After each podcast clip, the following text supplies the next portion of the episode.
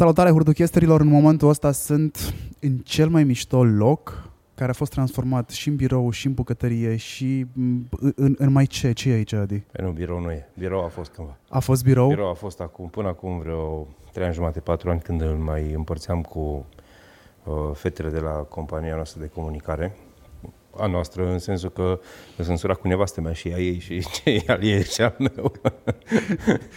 și, și ce a ei numai ei. Uh, da, și ce al ei numai al ei. Uh, aveam, aveam împreună în locul ăsta birou, dar uh, uh, viața ne-a adus în locul ăla în care trebuie să ne separăm birourile, ceea ce am și primit cu bucurie. Nu că nu mi-s dragi fetele, că mi stare dragi, dar uh, ăsta e un loc de uh, creație culinară, să zicem, și nu chiar îmi pică bine să le amestec. De fiecare dată când vin aici, sunt fascinat pentru că e exact locul ăla despre care am învățat în primul an la jurnalism. Se spunea că dacă vrei să faci un interviu reușit, te duci în biroul omului sau te duci în locul în care omul își desfășoară activitatea vezi detalii, observi lucruri care ți-au scăpat la documentare. Aici de fiecare dată când vin văd ceva nou și până am montat aparatura am tot belit ochii pe pereți, pozele astea nu erau, nu erau atât de multe cărți acolo. Păi nu erau. Se, se schimbă lucrurile. Uh, au mai apărut niște piese de mobilier, niște uh, agățătoare din astea pentru pahare.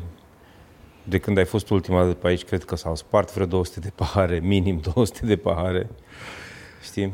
Se, Ai, se uh, schimbă, pentru că viața e foarte dinamică și pentru că ăsta până la urmă e un pod de casă și într-un pod de casă pui tot timpul niște lucruri. Da, podul ăsta de casă este foarte bine compartimentat pentru ceea ce trebuie ție. Da, e foarte bine compartimentat pentru aproape orice, adică aș putea să și locuiesc în el, știi, ok, până acum vreau, sau când l-am luat era oarecum imposibil să locuim aici pentru că era prea mic copilul nostru și pentru că putea să cadă dintr-o grămadă de părți. Acum e un pic mai mare și poate să cadă, dar primejdele sunt ceva mai mici, știi? adică teoretic am putea să și locuim aici, Uh, practic nu locuim pentru că, așa cum am zis, e un loc de creație culinară, e un loc în care ne întâlnim cu prietenii noștri, e un loc în care, ne, în care primim oaspeți, știi? Și în care oamenii se pot simți ca acasă, fără să fie la noi acasă, pentru că după o vreme sau de la o vârstă am învățat că e bine să le ții separate un pic și pe astea, știi? Adică casa și distracția merg bine împreună numai în cerc restrâns, știi? Adică dacă ești tu cu ai tăi, te poți distra acasă. Dacă ești cu mai mulți oameni, devine complicat, știi? Adică amesteci apele și energiile și sunt almeș-balmeș din ăsta pe care e greu să-l descălcești pe urmă. Care e prima amintire pe care o ai? Băi, nu știu care e prima, dar am multe de când eram copil mic. Chiar Cea multe... mai dragă atunci? Se spune da. că amintirile le avem undeva pe la vreo 3 ani. Și mm. la mine se leagă povestea asta. Eu am amintiri și de dinainte, să am trei ani.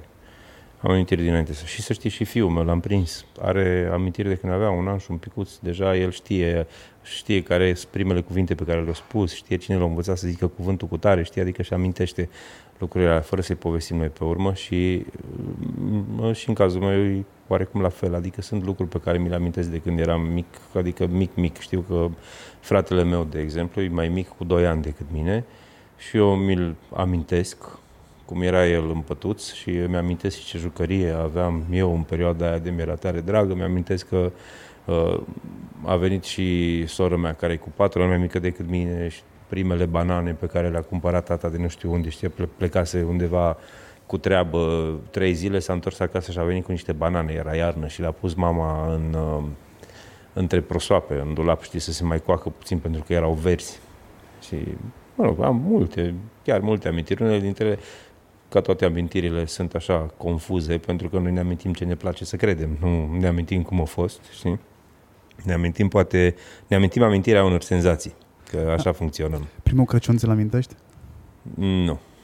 Nu, primul Crăciun nu mi-l amintesc. Și uite, sunt multe lucruri um, pe care le-am aflat despre mine mic și pe care nu mi le amintesc deloc.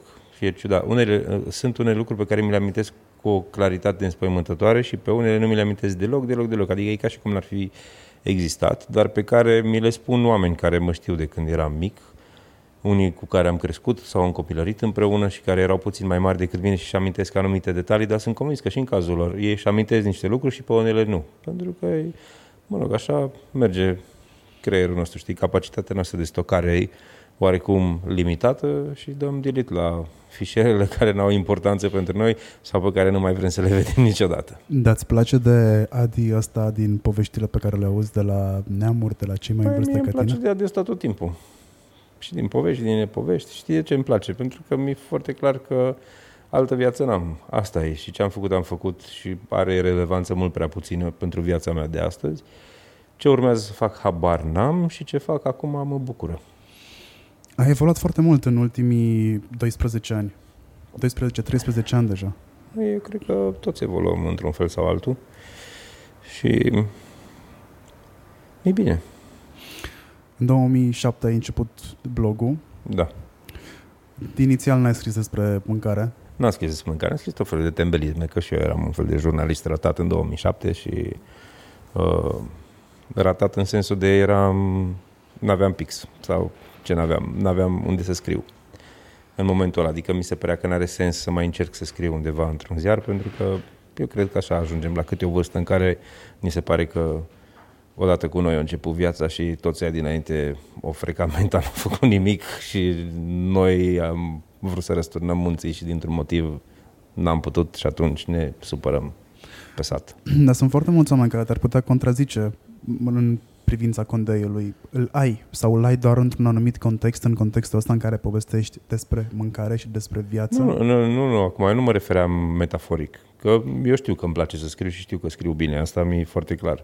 Nu aveam unde să mă exprim, nu aveam o platformă, știi? Adică nu, nu lucram la niciun ziar, nu mai aveam, în perioada aia cred că nu lucram la niciun radio chiar în acele săptămâni.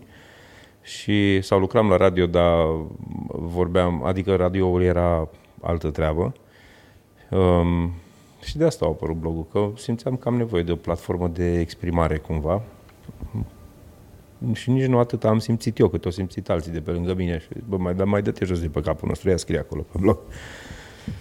Ai făcut și marketing. Te-a ajutat asta foarte mult în ceea ce ești astăzi? Sunt că ai înțeles ce înseamnă această componentă? Măi, cred că m-a ajutat, dar nu că am înțeles. Știi? I-ai văzut valoarea atunci? Nu neapărat că ai Uh, înțeles da, mecanismele am, ei. am înțeles la ce e bun, am înțeles, cred eu, la ce e bună poziționarea și cum te ajută ea, dar uh, uh, nu, pe, pe mine m-a ajutat foarte mult în ultimii ani, um, nu neapărat experiența mea din marketing, care sigur că funcționează și asta și face parte din discuție, cât experiența în uh, relații publice cu care a venit nevastă mea în toată povestea noastră, știi? Pentru că ea e persoana care mă mai trage la semne și că eu prind fluturi big time și uh, de multe ori uh, sar calul, da, sar, uh, sar calul nu în sensul că s- măgar sau nesimțit, ci în sensul că uh, de multe ori dau pe gură tot ce-mi vine și de puține ori e bine să faci asta. Da, o, Știi? o, Sau, odată ce uh, avansezi în uh, scară, maniera, maniera mea de a exprima lucrurile nu e neapărat întotdeauna cea mai drăgălașă și lucrurile pot să fie spuse și altfel. Adică să spui exact același lucru, numai într-un fel în care oamenii pot să înțeleagă ce ai zis, știi? Și asta învăț eu la asta, lucrez de ani de zile, cu mai mic sau mai mare succes. Acum, mă rog, asta pot să spun oamenii cu care interacționez, știi? erai notoriu și în Cluj din cauza asta. Sau, mă Doamne rog, datorită acestui fapt. Adică am, m-am încăpățânat să stau pe lângă tine și să te văd altfel decât te vede majoritatea. Nu știu de ce. Probabil că am regăsit foarte mult de la tine la mine. Uh, că ești arogant, că ești încăpățânat, că se lucrează foarte greu cu tine. Mai N-am să știi văzut că, asta ar- niciodată. Iartă-mă că te întrerup, uite, vezi, asta face un om arogant, întrerupe pe alții când vorbesc, într-adevăr. Uh, Componenta asta de aroganță am avut o zdravănă, zdravănă și mă mai întâlnesc cu ea din când în când, că nu sunt nicio sfânt și scutit, numai că lucrurile se estompează pe măsură ce crești, să zicem, și crești în sensul de mai avansezi în vârstă și poate ai noroc și devii și o țără înțelept. Poate, nu, nu e obligatoriu, știi. Cât de înțelept ai devenit în ultimii 13 ani? Mai cât, măcar cât să pricep că nu se buricul pământului. Știi? Până atunci credeai că tu ești buricul pământului? S-a întâmplat de multe ori.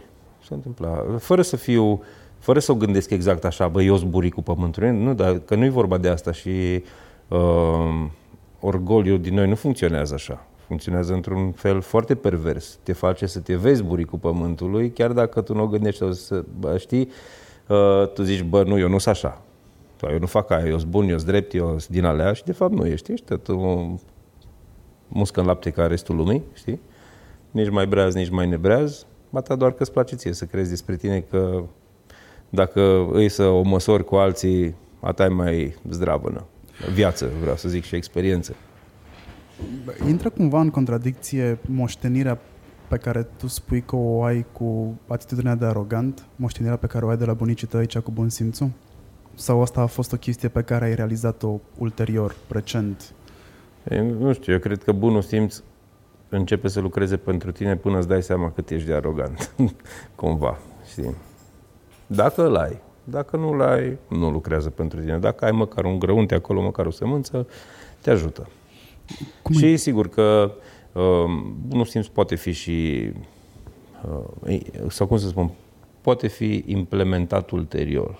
Și că sunt mulți oameni care au fost niște nesimțiți notorii și care și-au modificat atitudinea față de viață Uh, pentru că au întâlnit, nu știu, habar n-am, uh, o dramă sau un grăunte de lumină sau o vorbă bună de la cineva sau o vorbă, printr-o vorbă bună, nu neapărat blândă, ci vorbă potrivită, în sensul ăsta zic, știi? Se poate întâmpla oricui. Cum definești bunul simț în 2019? Eu am niște dubii aici. Hai. Mi-e greu să-l explic lumii bunul simț prin ochii mei pentru mine bunul simț înseamnă mm, a fi ușor rezervat, a înțelege că e frumos să deschiză ușa unei femei, că... Mm, Sigur, acum astea țin uh, de, să zicem, cei șapte ani de acasă, de uh, o minimă educație și de un minim de bună creștere pe care poți să le ai și fiind lipsit de bun simț de multe ori, știi? Pentru că ele uh, ies din tine. Dacă ai luat destule palme peste ceafă când ai fost mic și ai fost la școala de uh, popi ezuiți sau mai știu eu în ce altă situație, dacă cineva te-a împins destul de mult, um, tu poți să ai accesele astea pe care nici nu le poți controla, știi, și să deschizi ușa în mod automat, adică e un automatism lucrul ăsta. Până la urmă, orice învățătură pe sistemul pe care îl cunoaștem noi, cam asta face. Implementează în mintea noastră și în cugetul nostru, zicem, niște automatisme. Ma, bunul simț nu e ceva automat. Bunul simț uh, e ceva care e prezent în permanență și uh, nu cred că putem să-l legăm neapărat de un set de valori care ne-au fost transmise. Că bunul simț nu are legătură cu treaba asta. Bunul simț e acea calitate uh, care se manifestă în noi exact așa cum ai zis tu, fiind un pic rezervat. Știi că bancul ăla, știi de ce o trăi bunicul meu 92 de ani, de ce? Că și-a văzut de treaba lui. Și mai ales astăzi, când avem în permanență tentația de a face o mie de lucruri odată, care n-au cum să fie toate treaba noastră, uh, mai ales astăzi e ușor să, să uităm de bunul simț și să sărim din barca asta, și până la urmă ne scufundăm în treburi care nu sunt ale noastre. Dar bunul simț cred că asta e, să înțelegi care e treaba ta și să-ți vezi de ea. Ce înseamnă să privești activitatea de a găti sau mâncarea în sine cu bun simț? Spune asta la un moment dat. Hai. Mi-a fost greu foarte, să înțeleg. Eu am fost foarte, m-am zis foarte multe tâmpeni în viața asta. Dar asta sună bine, cel Că, da, sigur, sigur, foarte multe dintre căcaturile pe care le zic sună bine. Știi? Uh, nu știu ce am vrut să zic. Nu știu ce am vrut să zică poetul atunci. Uh, ce, cum aș vedea eu acum, de exemplu, um, dar, repet, asta se poate schimba la un moment dat. Adică dacă reluăm discuția asta peste alți 7, 8, 10 ani, poate că o să sune diferit ce am de zis atunci. Um, pentru mine, pentru mine, repet, pentru mine, nu cred că asta e ceva ce se poate aplica oricui. A avea bun simț atunci când începi să faci mâncare, e să tratezi lucrurile cu simplitate. Știi, numai că simplitatea asta poate să vină numai în momentul în care tu ai înțeles ce e lucrul ăla. pe care ai pus mâna și pe care tu vrei să-l faci ceva, orice, nu are importanță.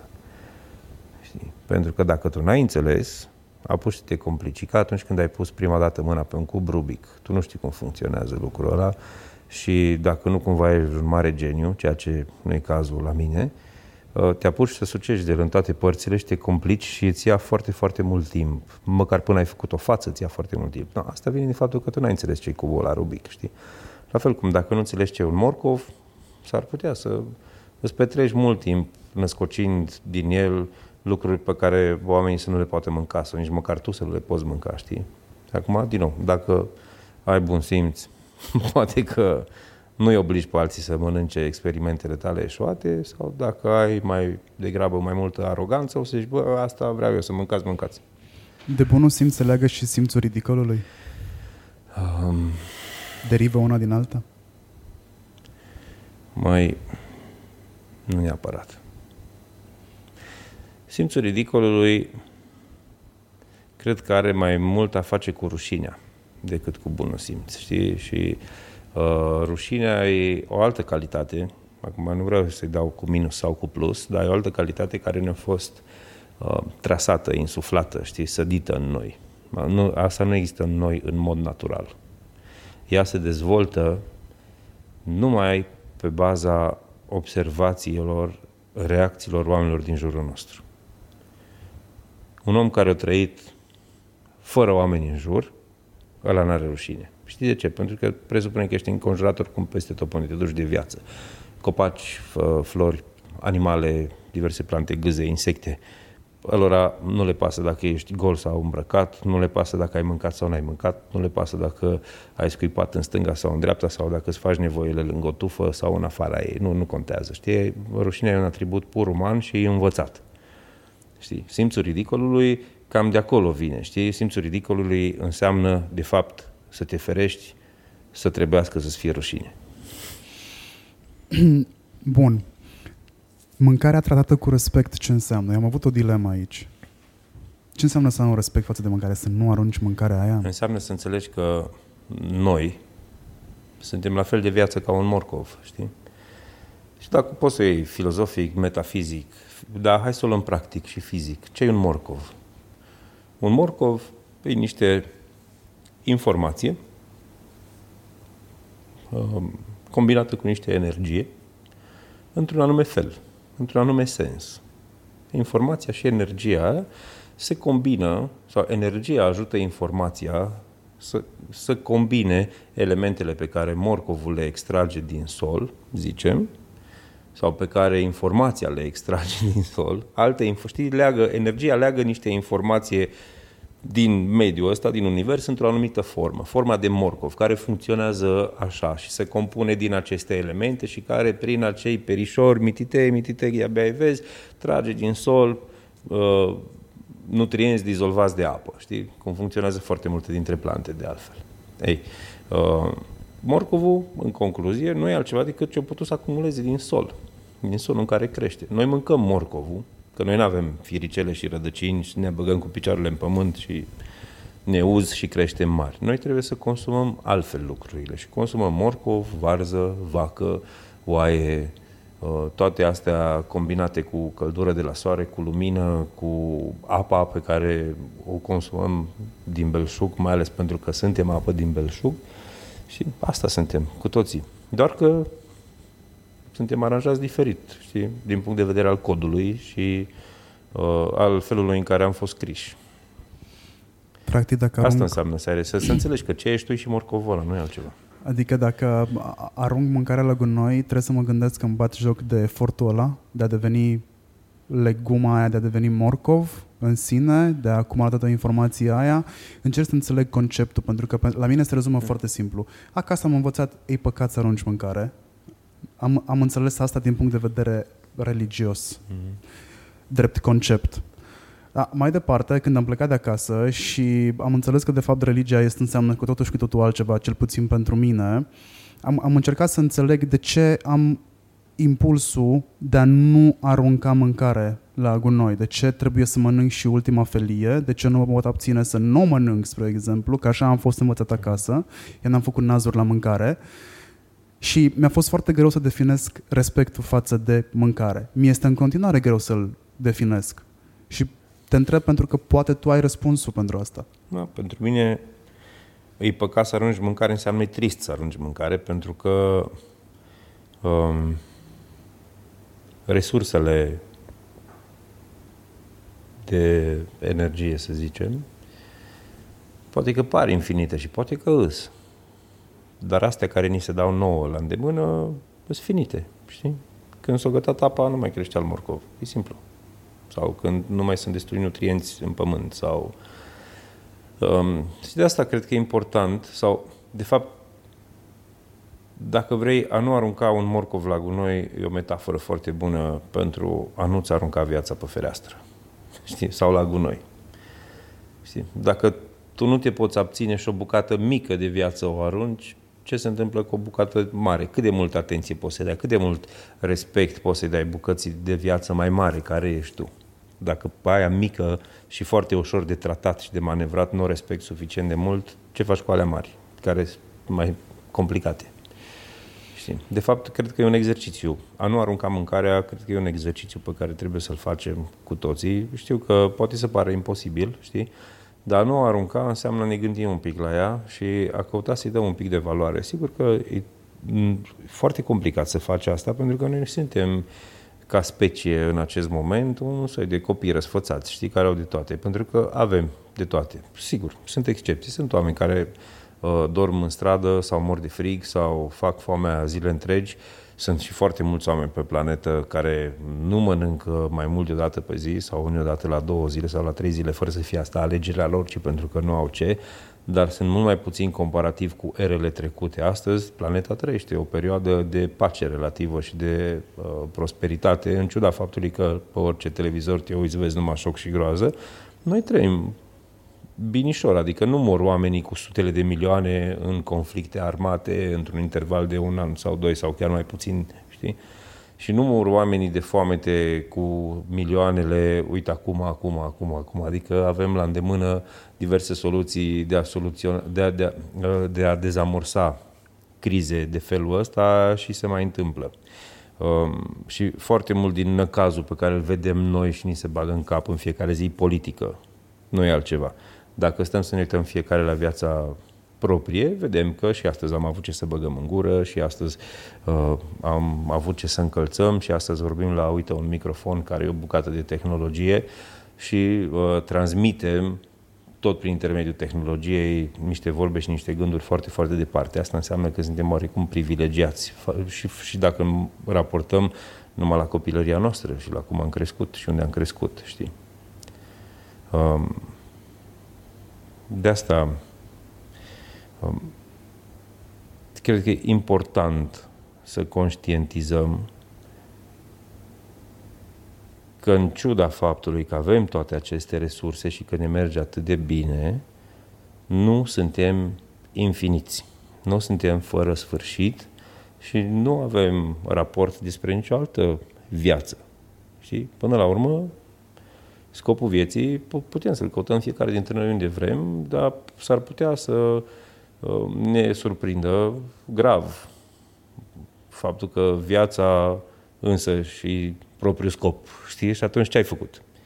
Ai aruncat-o la gunoi, ai aruncat-o pe geam, te-ai rosit, te-ai consumat în rahaturi din astea fără nicio valoare, la fel cum uh, ai devalorizat morcovul ăla, știi? Sau cum ai devalorizat porcul sau puiul sau vaca sau orice alt găsim în, în supermarket pe raft, știi?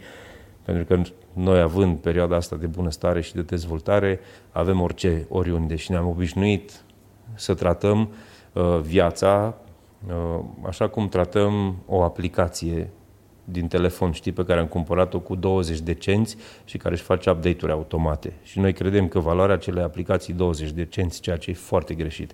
Valoarea acelei aplicații îi sute de milioane sau miliarde de dolari, dar noi nu realizăm asta pentru că e împărțită la foarte multă populație. La fel facem și cu un porc care se împarte la mulți, mulți oameni pe raft în magazin. Noi nu mai vedem porc întreg și nu vedem cum moare și nu știm cum moare un porc și de ce moare un porc și cum se sacrifică ca să realizăm că bucata aia de cotlet chiar e viață. Mi-amintesc că atunci când se tăia porcul, exista un ritual. E sigur, Am mai, mai asistat- există și acum. Acum nu mai știu exact Închizi cum ușa este. de la garaj, în spatele blocului. Nu mă refer la asta, mă refer că era, era un ritual foarte bine stabilit. Uh, porcul ăla era sacrificat, nu era omorât. Da. Că este o diferență de nuanță aici. E o diferență, pentru porc nu e nicio diferență. Pentru porc nu e nicio spun drept. diferență, Și într-adevăr. Dacă învățăm să înțelegem lucrul ăsta, s-ar putea să tratăm mult mai bine și porcul și animalul și înainte și după moarte, știi? Uh, Da, pentru noi poate să fie o diferență în ritualizarea acestui act, să zicem, dar asta numai cu condiția să ne întoarcă un pic în interior, în noi, și să putem digera ritualul ăla și să înțelegem că de fapt ritualul trebuie, asta trebuie să facă orice ritual, să ne întoarcă un pic în noi și să ne ajute să înțelegem um, de ce anume facem o acțiune. Pentru că de multe ori noi facem acțiuni inconștient. Un ritual are rolul de a ne face puțin mai conștienți. De asta uh, și biserica e bună și religia e bună, dar numai în măsura în care reușești să, fa- să te facă un pic mai conștient, știi? nu să te facă să fii mai orb, ci să te facă să deschizi un pic ochii. Știi? Tătaia era atent până și la cât de mult cât de multă agonie există în procesul de trecere în neființă al porcului. Era atent la chestia asta și mi-amintesc că inclusiv era atent ca nu foarte mult sânge să se scurgă pe pământ. Sângele ăla pe care îl lua, se făcea altceva cu el, se făcea sângerete. Da. Aia se, Da, asta, așa se numea. asta înseamnă să dărâmăști.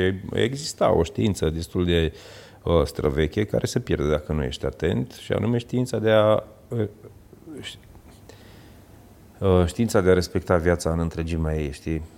Și asta, dacă tu faci din sacrificarea unui animal un ritual și nu un simplu act de omor, într-adevăr, stai și te gândești și analizezi și nu mai irosești viață, pentru că și sângele ăla e viață, și ficatul e viață, și mațele îți viață, și urechea e viață, și șirea spinării e viață și atunci se folosește sau se folosea tot ce era viața aia pentru a putea da viață mai departe sau pentru a putea da ocazie vieții să continue într-un anume fel, că de aia mănânci o plantă și o omori și de aia mănânci un porc și îl omori sau o găină sau un pește, ca să poți trăi tu mai departe. Așa e rânduită lumea asta, știi? Așa funcționăm. Încă nu putem să stăm aici, uite, pe fereastră și să ne bată soarele pe față și zici, mamă, ce m-am săturat, știi? Nu, nu merge așa. Poate că merge, la alții, la noi încă nu merge. Când o să descoperim aia, într-adevăr, lupul și mielul o să poată dormi împreună pentru că nu o să mai fie curioși. Nici mielul de iarbă, nici lupul de miel, știi? S- Ce s-a pierdut din punctul tău de vedere în ceea ce înseamnă tradiție? Ce, ce înseamnă tradiție, de fapt, astăzi? Că tot aud, mâncăm tradițional, Tradiția Ave- înseamnă să ai ținere de minte. Asta s-a pierdut. Pentru că noi nu ne mai exersăm deloc ținerea de minte. Suntem înconjurați de tehnologie, trăim practic în tehnologie și avem foarte multe memorie externă la prețuri extrem de mici. Și atunci ne bazăm numai pe aia și memoria internă, mă refer acum la cea intelectuală, se șterge încet, încet, știi? Adică e nefolosită și prăfuită și neexersată, știi? Amintește-ți câte multe numere de telefon știai când erai mai mic și câte știi acum, eu știu unul. al meu. Mă rog, ok, în afară de al meu eu mai știu încă unul. Atât. În rest nu mai știu, pentru că toate restul mi se pare cum la îndemână, știi, într-o agenda sau în altă agenda sau într-un backup sau într-un cloud sau mai știu eu. Și atunci rămâne să uh, ne bazăm noi ca specie numai pe memoria pe care o mai are fiecare celulă din corpul nostru, uh, memorie care ne duce mai departe și ne face să mai semănăm cu linia familiei noastre, știi? Îmi dau seama în timp ce vorbesc cu tine că noi nici măcar nu mai punem întrebarea de unde vine mâncarea. Sigur că da. Și de asta mai trebuie să mai fie și câte unul din asta ca mine, care poate că nu vorbește cel mai uh, frumos de fiecare dată, dar măcar vorbește răspicat, știi? Și nu se teme să spună că, băi, boule, uite, mâncarea aia vine de acolo, nu ți papa jos. Nemernic ce ești sau ceva. Ce înseamnă pentru tine Baia Mare? Baia Mare e un oraș frumos. Foarte frumos. E orașul în care am crescut eu și pentru mine rămâne în continuare cel mai frumos oraș din țara asta. Poate că nu-i, dar pentru mine e cel mai frumos oraș din țară și de fiecare dată când ajung acolo mă bucur tare. Ce te legă foarte mult de bunici, de acasă? Îi, îi mai spui acasă? Pe sigur că îi locului? spun acasă. Acasă e locul ăla în care am crescut eu, știi? Da, acasă e, acasă e oriunde unde sunt eu, în primul rând, și acasă e oriunde e familia mea. Și acasă e și aici, în București, unde uh, trăiesc împreună cu soția mea și cu copilul nostru și acasă e și unde mă trăiește mama și acasă e și unde trăiește sora mea la Brașov, adică unde sunt cu ai mei, acasă. Cam așa, știi? Altfel de legături nu am. Sunt legăturile astea de uh, sânge care sunt invizibile, știi? Nu, nu prea ni le expunem niciunii dintre noi, mă refer la noi toți. Nu, adică treci pe stradă pe lângă un om și nu, nu-ți dai seama ce leagă de ce. Știi? Dacă, dacă apuci să cunoști un om, după aia poți să începi să te prinzi. Da, uite, omul ăsta e legat de aia, de aia, de aia, de aia. Geografic, pentru mine acasă e oriunde. Știi? Sentimental, acasă e acolo unde e familia mea. Nu, nu mă leg de geografie deloc. Și în principiu unde mă las acolo mi bine, dar mi-e și mai bine dacă sunt cu oricare dintre ai mei. Ai făcut un ocol pe la Cluj, unde practic te-ai dezvoltat. De acolo ai plecat către platourile de filmare. Da, acum, știi cum, eu mă dezvolt oriunde. Cum adică reușești? peste, peste tot. Îți vezi de treaba ta? Caut să-mi văd de treaba mea, da. Nu prea îmi văd de treaba altora. Dacă mi se cere, îmi văd și de treaba altora și uh, așa în discuții private, zicem, uh, mă mai mănâncă și pe mine de ce fac alții, dar foarte puțin. Adică nu mă încarc uh, cu problemele și cu poveștile altora și uh, realizez repede că dacă mă împunge ceva sau mă irită ceva, e numai pentru că lucrul ăla e important pentru mine și atunci caut să văd de ce e important. Și așa mai învăț ceva despre mine și uite, mă mai dezvolt un pic. Știi? Adică folosesc inclusiv chestiunea asta ca pe un instrument de dezvoltare. Dar acum ce înseamnă dezvoltare personală? Uh, poate să însemne uh, pentru mulți oameni toată șarada asta de făcut bani de pe spatele lor care sunt dezorientați și suntem foarte mulți dezorientați pe planetă, crede-mă, uh, care se duc pe la tot felul de conferințe de dezvoltare personală sperând că ce nu pot gândi cu creierul lor o să absorbă într-un ceas de vreme din creierul altuia și aia nu prea merge. Dezvoltare personală mă gândesc eu că înseamnă dezvoltarea abilității noastre înnăscute de a discrimina. Și când spun a discrimina, nu mă refer la a, a face diferențe între persoane pe bază de a, religie, sex, credință și orientări sexuale, ci pur și simplu de a face diferența între lucruri. Știi? Că a, unul dintre a, sensurile primare ale cuvântului a discrimina e de a face diferența. Noi am dat această valoare profund negativă și despre discriminare se vorbește nu la negativ, dacă oriunde te uiți, știi? Nu, discriminarea poate fi și, sau poate avea și o valență pozitivă, și anume capacitatea de a face diferența dintre lucruri. Și ca să poți face diferența dintre lucruri, trebuie să fii atent la ele. Asta e primul pas.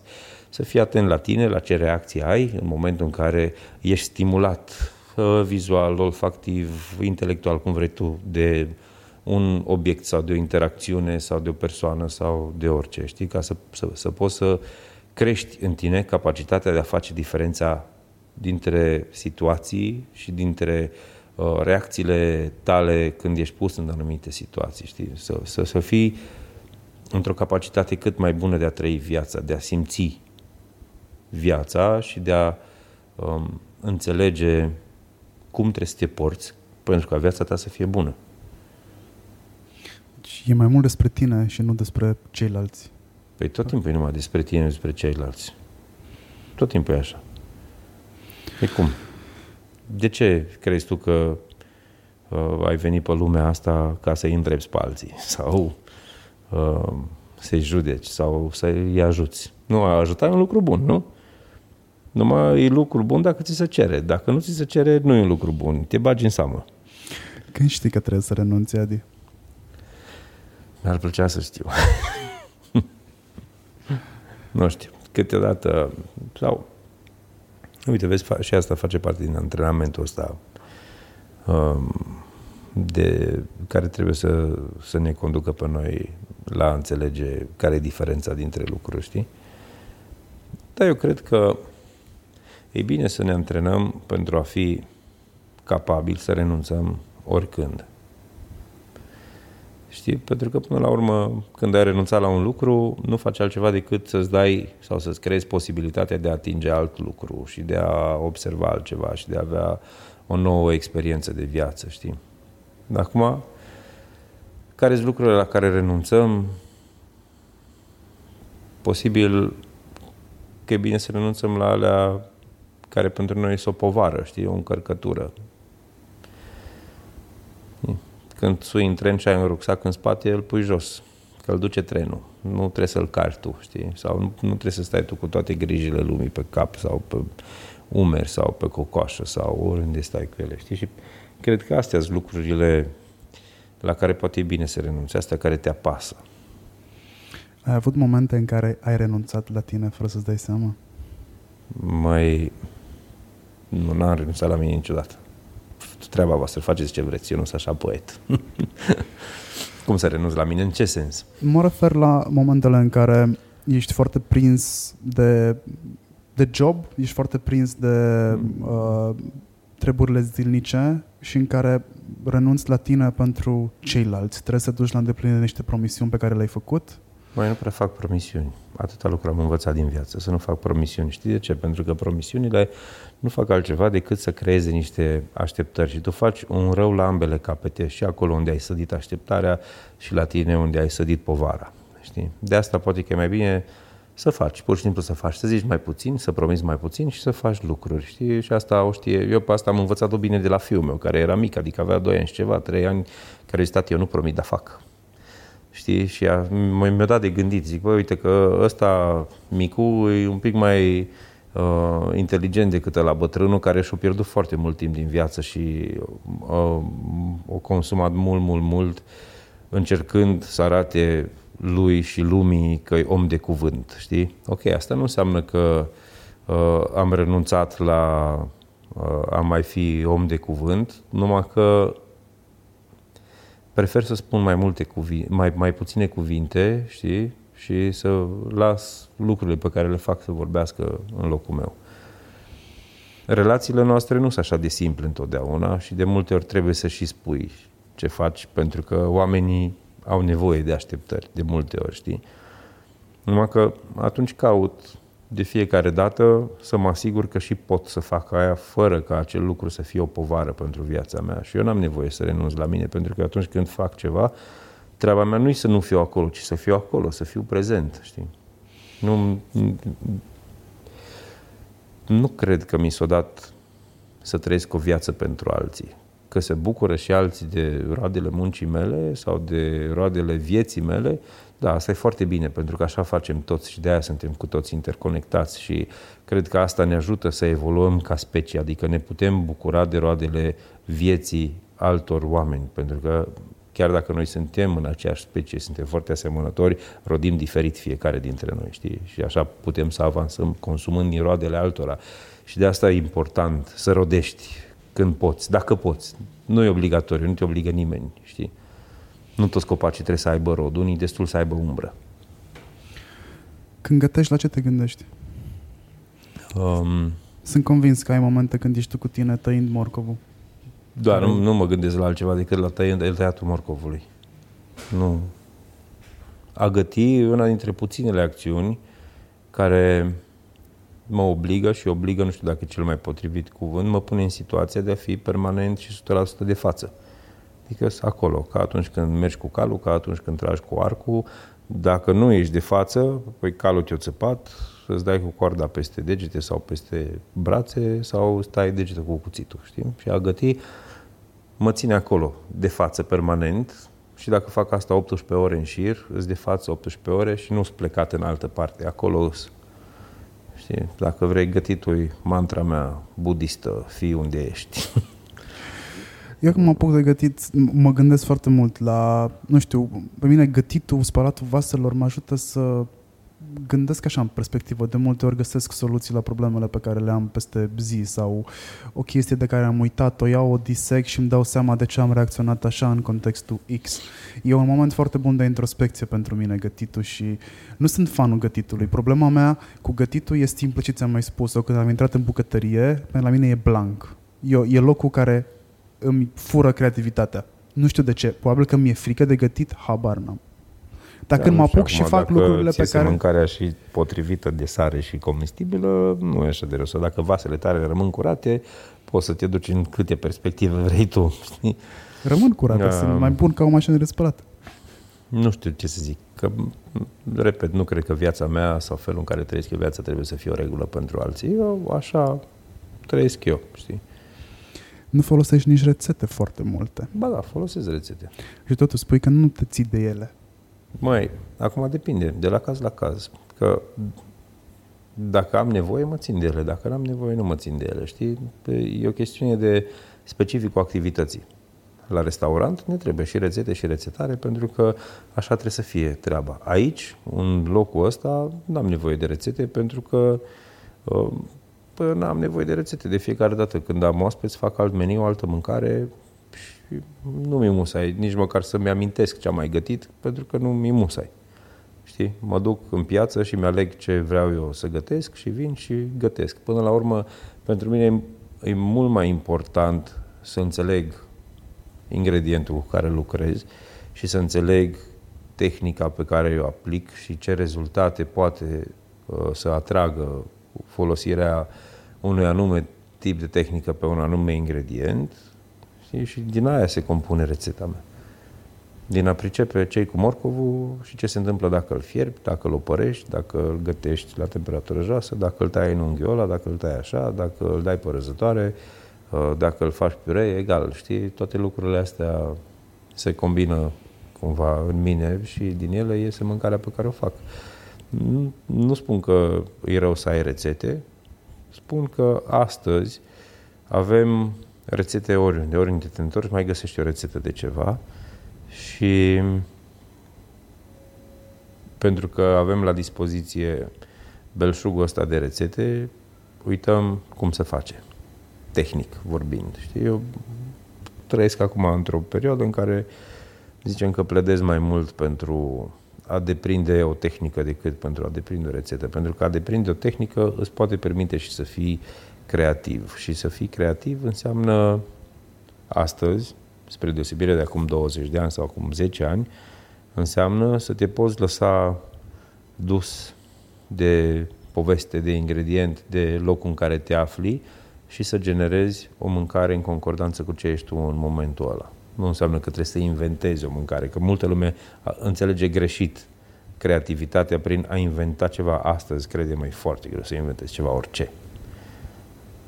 Cel puțin în zona asta de acoperire a nevoilor de bază, e complicat să mai inventezi ceva. Dacă vorbim despre avans tehnologic, acolo limitele noastre se împing în direcția aia și pe bază de avans tehnologic, probabil că o să mai inventăm și mâncare sau alte moduri de a mânca la un moment dat sau alte moduri de a ne alimenta. Dar dacă vorbim despre bucătărie în accepțiunea clasică, e greu.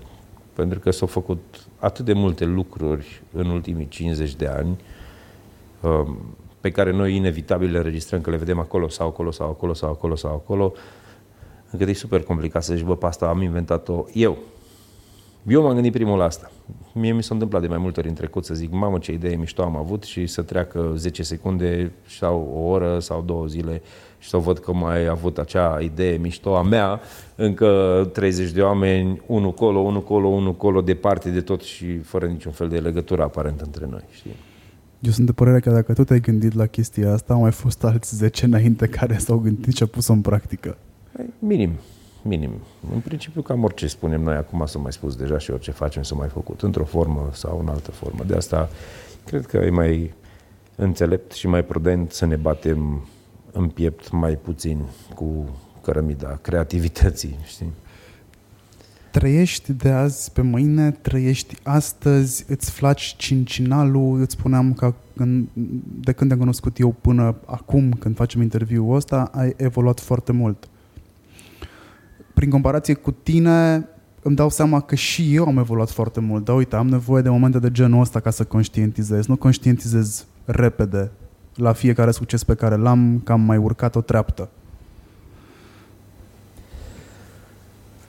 Știi cum trăiesc? Ți-ai imaginat că în 10 ani o să fii aici? Ți-ai imaginat că oamenii își fac planuri de genul ăsta? Eu nu pot să-mi fac planuri și îmi dau seama... Nu, de... nu mi-am imaginat și nici nu mă interesează. Nici nu mă interesează cum o să fie viața mea peste 10 ani. În primul rând pentru că ar trebui să fac cuiva promisiunea că o să mai trăiesc încă 10 ani și nu vreau să trăiesc cu povara asta. uh, nu, uh, știi cum, să ai uh, viziune e una și să-ți faci planul cincinal pe care să te chinui să-l atingi e total diferit. Să ai o viziune uh, înseamnă să-ți imaginezi suficient de puternic una dintre posibilele variante ale vieții tale și să faci să se întâmple aia. Nu e simplu. Nu e simplu, dar măcar e complicat. Trebuie să te antrenezi foarte tare, pentru că nu trăiești singur pe lume și um, fiecare om cu care interacționezi și fiecare obiect cu care interacționezi și fiecare situație prin care treci deviază un pic cursul ăla al tău către întâlnirea cu propria viziune, știi? Și câteodată poți să faci corecții, câteodată nu poți să faci corecții. Câteodată efortul de a face corecții atât de mare încât dacă mă întreb pe mine nu merită. Nu înseamnă că ți-ai sacrificat viziunea, poate însemna că ai avut o viziune eronată. Știi? Și renunți. Uh, da, poți să renunți, de ce nu?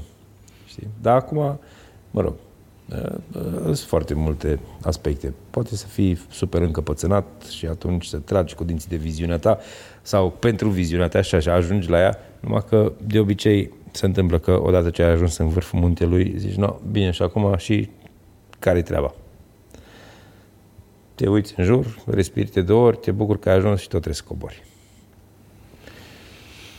Ah, când ajungi acolo te simți foarte bine că ești asupra tuturor. Trebuie să vină ceva să-ți dea peste ochi ca tu. să realizezi că nu ești chiar acolo. E, poate să mai dea un vultur care vine de deasupra ta, știi?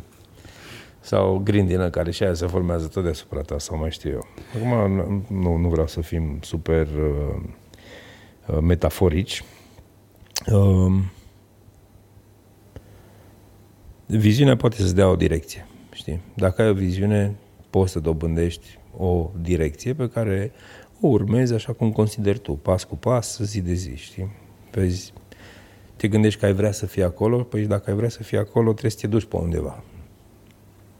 Dacă viziunea te împiedică să vezi multitudinea de posibilități sau de drumuri către ea, nu știu dacă e o viziune, cred că e mai degrabă o obsesie, știi? Și îți îngustează câmpul vizual atât de mult încât vezi numai o singură cale. De obicei legată de suferință și de necaz și pentru tine și pentru aia pe care inevitabil îi îngrănezi după tine sau care în jurul tău sau care dintr-un motiv sau altul într-un anume moment stau între tine și viziunea ta. Știi? Pentru tine ce a însemnat competiția în tot acest timp? A fost o competiție cu tine? Ai evoluat tu cel de astăzi și ai devenit mai bun decât cel de mâine? Cum a fost? Că văzându-se treaba ta, aia înseamnă că nici nu te uiți foarte mult peste gardul vecinului să vezi dacă el și mai plantat un copac sau nu. Dacă nu mă interesează. Nu, dacă vecinul zice, auzi, udăm și mie copacul, atunci mă interesează. Dar asta numai dacă nu cumva îi zic, bă, nu-s acasă, caută pe altul să ți lude, atunci din nou nu mă interesează. Nu sunt o persoană foarte competitivă, sau poate sunt, dar nu conștientizez eu asta destul de mult, știi? Adică nu, Uh, nu mă înscriu la concursuri, în sensul ăsta nu sunt o persoană competitivă. Nu mi se pare că mâine ar trebui să fiu mai bun decât am fost astăzi, adică nu văd sensul mai bun la ce. Că vreau să înțeleg mai bine o tehnică, da, aia zicem că e o chestiune de ordin practic și atunci o mai exersez, știi? Sau vreau să mă pot înțelege mai bine cu oamenii, mai exersez și lucrul ăsta. Sau vreau să mă pot exprima mai bine în așa fel încât să fiu înțeles mai ușor e tot o rațiune practică, adică am nevoie să-mi conserv energia, că am și eu o vârstă deja și nu mai vreau să risipesc aiurea și de asta prefer să mă duc direct la țintă, fără prea multe ocolișuri. Numai că asta cu mersul direct la țintă fără prea multe ocolișuri poate fi interpretat drept barbarie sau brutalitate pentru că trăim într-o lume cu oameni tot mai sensibili și nu în sensul bun al cuvântului, știi? Ți-a lipsit empatia apropo de sensibilitate vreodată? Nu cred că îmi lipsește empatia, dar pe de altă parte e una să fie empatic și alta e să plângi de milă de mila tuturor. Știi, nu, nu, adică a plânge cuiva de milă nu înseamnă că ești empatic, înseamnă numai că dintr-un motiv sau altul îți pare bine că ție îți merge mai bine. Știi, e așa. A fi empatic înseamnă să poți să percepi um, manifestarea tristeții și a bucuriei în alți oameni. Asta se poate întâmpla numai odată ce ai devenit în stare să le percepi în tine. Adică să știi când ești bucuros de ce ești bucuros, să știi când ești trist de ce ești trist, să înțelegi care sunt uh, valorile uh, sentimentelor pe care le ai, așa se dezvoltă empatia și așa poți să rezonezi cu alți oameni, știi? A fi empatic nu înseamnă um, să dai ad la toate cauzele umanitare de pe Facebook. Pentru că dacă faci asta, vei ajunge să trăiești nenorocirile tuturor oamenilor pe care poți sau nu poți să-i ajuți și să trăiești propria ta nenorocire mărindu-te cu gândul că ești miezul, că uite câți oameni ai ajutat tu. Știi? Adică e, e cu dos întors. Trebuie făcute lucrurile astea cu foarte multă grijă și trebuie să înțelegem ce înseamnă empatie cu adevărat. Știi? Ce înseamnă răbdare? La un moment dat ai făcut un... ai fost subiectul unui clip care se numește Manifest pentru răbdare. Da, mie mi s-a dat cu plus Dodo, infinit. Cu Dodo Mesaroș l-ai făcut. Da. Uh, care e un foarte bun regizor din punctul meu de vedere. Este. Uh, cuvintele alea sunt... Tu le-ai scris, asta știu Măi, sigur. Le-am, le-am, scris, le-am scris împreună cu colega mea Cristiana, care lucra, mă rog, fosta mea colegă, suntem prieteni. Cristiana lucra cu mine atunci și am făcut împreună așezarea cuvintelor pe pagină pentru clipul ăla, știi? Dar uh, Cristiana mă cunoaște foarte bine, știi? Și ea o trebuie să învețe lângă mine ce e răbdarea o perioadă și de aia i-a fost ușor să pună cuvintele alea acolo. Da, răbdarea asta, vorbim despre Cristiana Andrei. Da. Um, de altfel, un om de comunicare foarte bun. Ai avut doar oameni buni pe lângă tine. Tot timpul am oameni buni pe lângă mine. Îi selectezi sau vine singuri? Măi, eu cred că ce ești aia atragi. Uite, vezi, acum am, am, o vorbim mândria din mine, știi? nu o vorbim mândria din mine, am încercat numai să-ți dau un exemplu. Nu, tot timpul am oameni buni pe lângă mine um, pentru că eu cred că așa funcționăm noi, știi? Ne acordăm vibrațional, nu cu toată lumea, numai cu cine vibrează într-o zonă sau oscilează pe o frecvență apropiată sau temporar, periodică cu a noastră, știi? Pentru că um, oamenii nu sunt nici răi, nici buni, oamenii sunt cum și fiecare are propriile necazuri și fiecare are gânduri și mereu ni se schimbă prioritățile și prioritățile noastre se schimbă în funcție de înțelegerea noastră asupra vieții și înțelegerea noastră asupra vieții e foarte mult influențată de vibrația noastră internă și externă, știi? Și atunci când trecem unul pe lângă altul acordați, putem să stăm bine unul lângă altul mult timp sau puțin timp în funcție de, repet, cum evoluăm din punct de vedere energetic și vibrațional și al conștiinței de sine și așa mai departe. Numai că fiind așa lucrurile, și eu sunt convins că așa lucrurile, nu prea pot să mă însoțesc cu oameni în primul rând pentru că nu îi întâlnesc sau dacă îi întâlnesc avem niște conversații foarte scurte și lucrurile nu se leagă și povestile nu se leagă și nu interacționăm prea mult unii cu ceilalți, știi? Viața e așa pentru fiecare dintre noi. La un moment dat spuneai că ai învățat să nu mai ai așteptări de la oameni. Că dacă n-ai așteptări de la oameni, duci o viață liniștită. Hai să zicem că am învățat 80%. mai ai încă așteptări de la oameni așa? Și te, Cât, te surprinzi că Câteodată mai mă surprind având așteptări de la oameni sau având așteptări de la mine sau având așteptări de la, nu știu, bunul Dumnezeu, mama natură sau zi cum vrei tu. Mă mai surprind și cred că și asta face parte din viață, știi? Și a, a-ți da voie să mai fii mirat, cred că e mare lucru și mie îmi place în continuare să fiu mirat inclusiv de mine și de felul în care reacționez. Știi? Nu vreau să fiu uh, sau dacă, dacă mi-ar spune cineva, băi, uite, uh, iluminarea înseamnă să nu-ți mai fie niciodată uh, frig și să nu-ți mai fie niciodată cald și să nu mai simți niciodată frustrare sau supărare sau dezamăgire. Uh, eu zice, știi ce iau de aici? Lasă, dă pace că îți bine așa cum îs, chiar dacă asta ar putea să sune arogant. Nu, mie îmi place viața așa cum e ea, știi? Și uh, cred că așa poți să faci, sau asta te poate ajuta mult să faci diferența între ce-ți place și ce nu-ți place, anume să existe și aia și aia, să existe și neplăcutul din tine și plăcutul din tine și să existe și frumusețea și urățenia și din coșul de gunoi și din oameni și din orice. Răbdarea despre care povesteam anterior are legătură cu locul din care vii? Și a pus era amprenta asupra Multe ta? lucruri, multe lucruri din viața noastră au legătură cu locul din care venim. Pentru că Nu, iar noi, suntem așa mai noi, înceți. Acum, Sau răbdători. Repet, poate tu. poate tu, da. Uh, nu toți ardelenii sunt cezi, nu toți ardelenii sunt lăbrători, unii dintre ei sunt foarte apri și iuți la, și le sare muștarul foarte repede, numai în Cluj, dacă o clujenii sunt foarte ocoși, nu știu dacă ai observat. Zicem Mai ales așa, acolo mulți. mănășturi în da, zona aia. Da, da, da, da, da. Și, și nu toți, da, mulți dintre ei.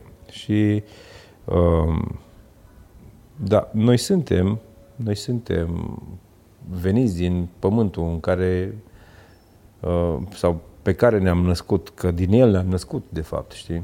Dacă ne întoarcem un pic la ce ți-am zis mai repede, că morcovul mănâncă pământ, noi mâncăm, iepurele mănâncă morcov, noi mâncăm iepure și tot așa, până la urmă suntem pământul ăla din care creștem și din care o mânca mama noastră până să venim noi pe lume și tot așa.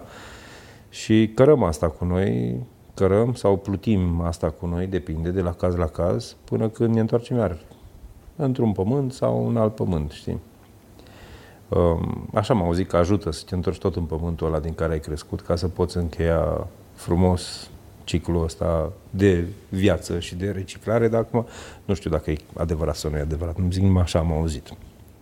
Cel puțin la nivel metaforic sau poetic e, far, e mișto. Altfel, cred că nu mai contează. Pentru tine nu mai contează după ce ai închis ochii ultima dată. Um, da, Păi este Transilvania, e o zonă cu multă răbdare. Nu știu dacă e bleagă sau pur și simplu răbdătoare, dar e, e, e un pământ care a avut răbdare mult timp. Și eu așa simt că mie mi s-a, răbdat, mi s-a dat răbdare cu plus infinit și sunt puține situații care mă fac să renunț la ea. Și dacă e ceva de așteptat, apoi pot să aștept până să gata pământul. Dacă uh, vorbim despre uh, a avea reacție uh, în momentul în care uh, trebuie să se petreacă niște lucruri și ele nu se petrec, evident că am reacție. Știi? Ce am uitat când vine vorba de Crăciun? Avem o lună plină în decembrie, în care ne batem capul cu ce punem în ghetuțe, în care ne batem capul cu ce punem pe masa de Crăciun, în care ne batem capul cu ce punem sub bradul de Crăciun, cu ce punem pe bradul de Crăciun. Ce am uitat în tot procesul ăsta? Să ne bucurăm. La pe la mine era să ne bucurăm. Simplu. Nu mai avem timp, că ne dăm ocupații, știi? Uite, acum noi în loc să ne bucurăm că vine Crăciunul, zicem că și în anticipare trebuie să existe o bucurie, că altfel anticipezi aiurea. Uh, stăm să ne batem capul de ce doamna primăriță a pus becuri din alea și nu din alea alte, că vorbim aici în București, sigur, ne batem capul că poate luăm salariu, nu luăm salariu, ne batem capul cu dacă am făcut cadouri destul de mari sau destul de mici sau la toată lumea sau bă, dacă înțelegem că viața în sine e un mare, mare dar și dacă oamenii care ție ți dragi trăiesc și îți vii și sănătoși, păi mai mare dar decât ăsta, ce poate să fie? Știi? am uitat să ne bucurăm un pic de simpla noastră prezență în viața noastră. Dar asta nu, nu e uh, din cauza Crăciunului, e din cauza felului în care trăim acum cu toții, știi? Și a um, poftei astea de a consuma tot ce avem la dispoziție. Pofta asta de a consuma tot ce avem la dispoziție are o legătură cu ce s-a întâmplat înainte de 1989?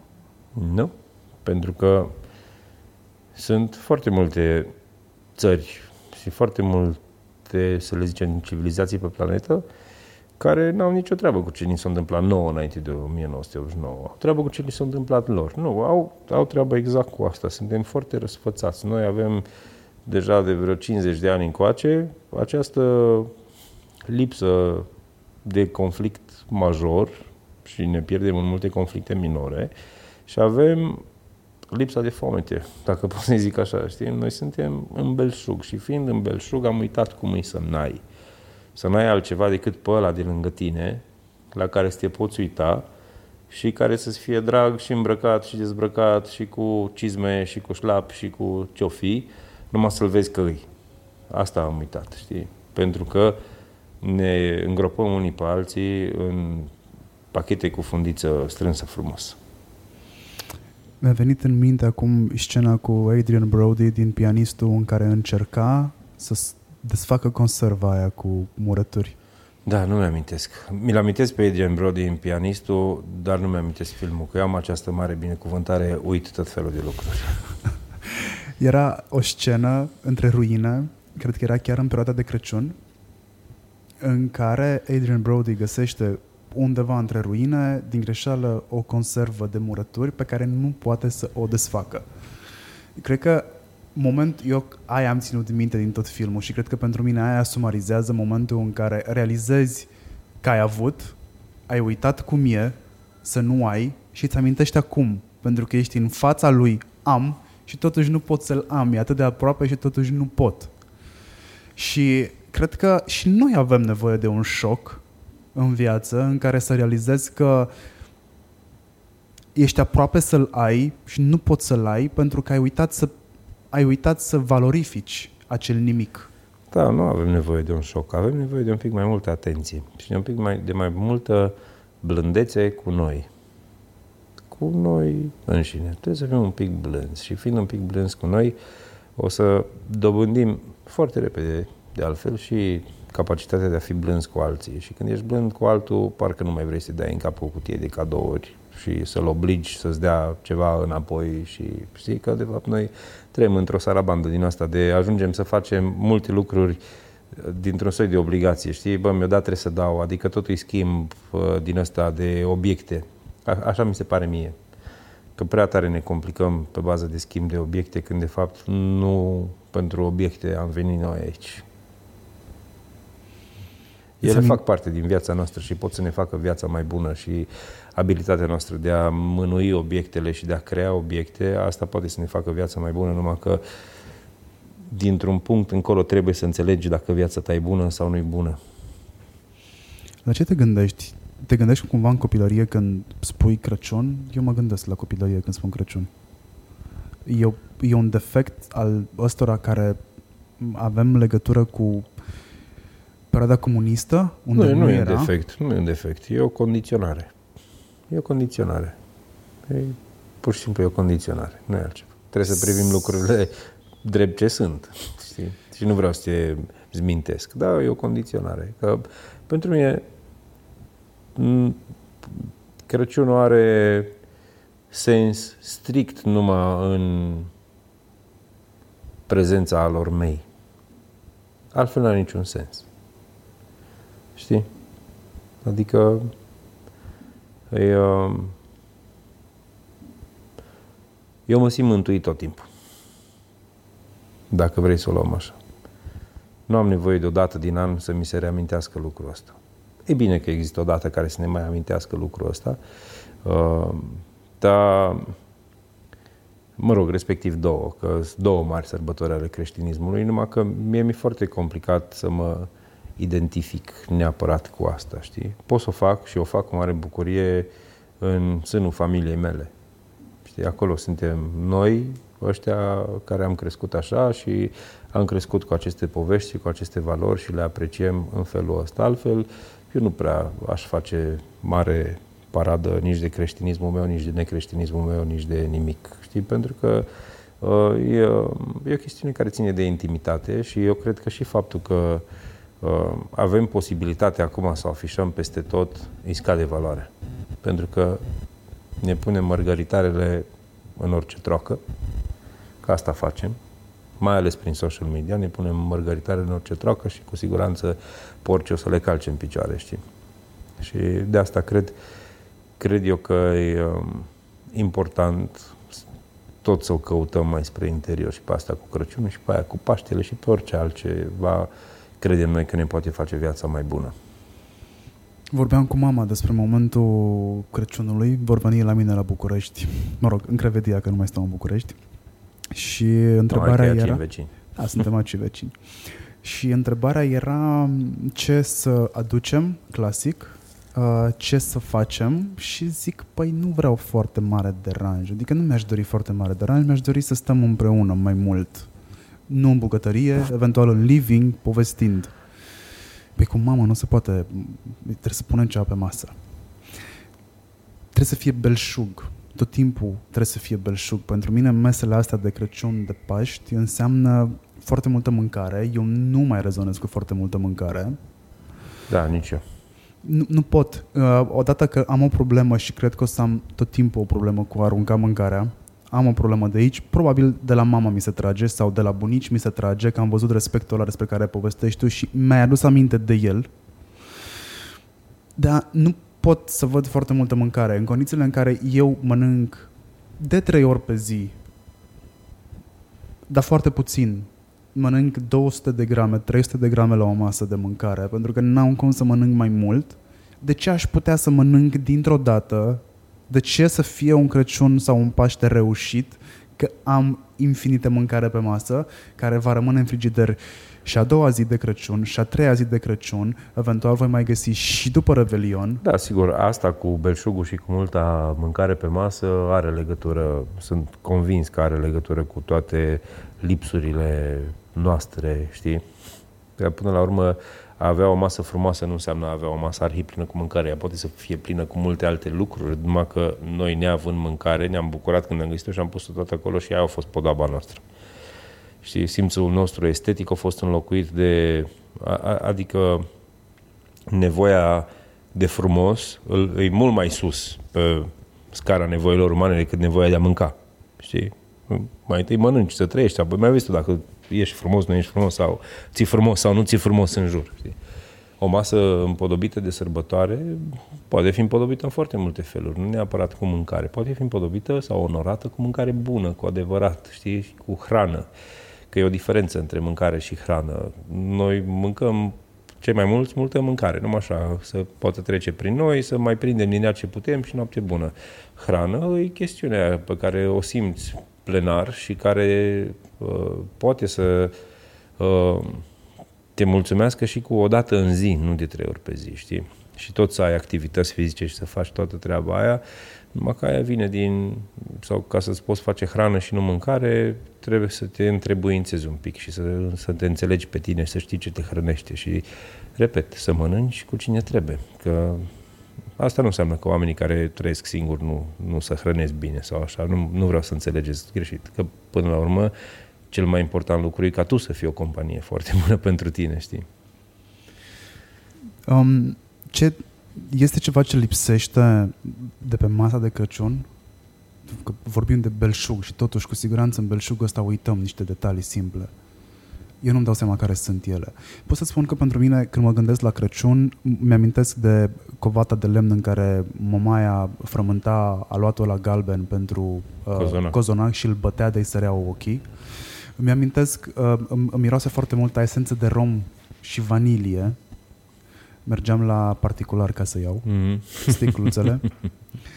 îmi amintesc lumânările, pentru că nu exista o instalație de pom, mi amintesc lumânările pe care le puneam cu foarte mare grijă într-o creangă de brad, pentru că era un molid la un moment dat undeva care crescuse foarte mare în vecini uh, și după care mergeam să-l tăiem de la, de la vecinul respectiv și o împodobeam. Țin minte că am dat și foc la brad la un moment dat pentru că n-am fost foarte atent cu lumânările alea și s-a aprins da. creanga de deasupra. Și am momente când tânjesc după simplitatea lucrurilor lor. Nu știu dacă am ajuns la vârsta în care am ajuns să fac foarte multă introspecție și să-mi dau seama că, de fapt, nu ultimul telefon mă mulțumește.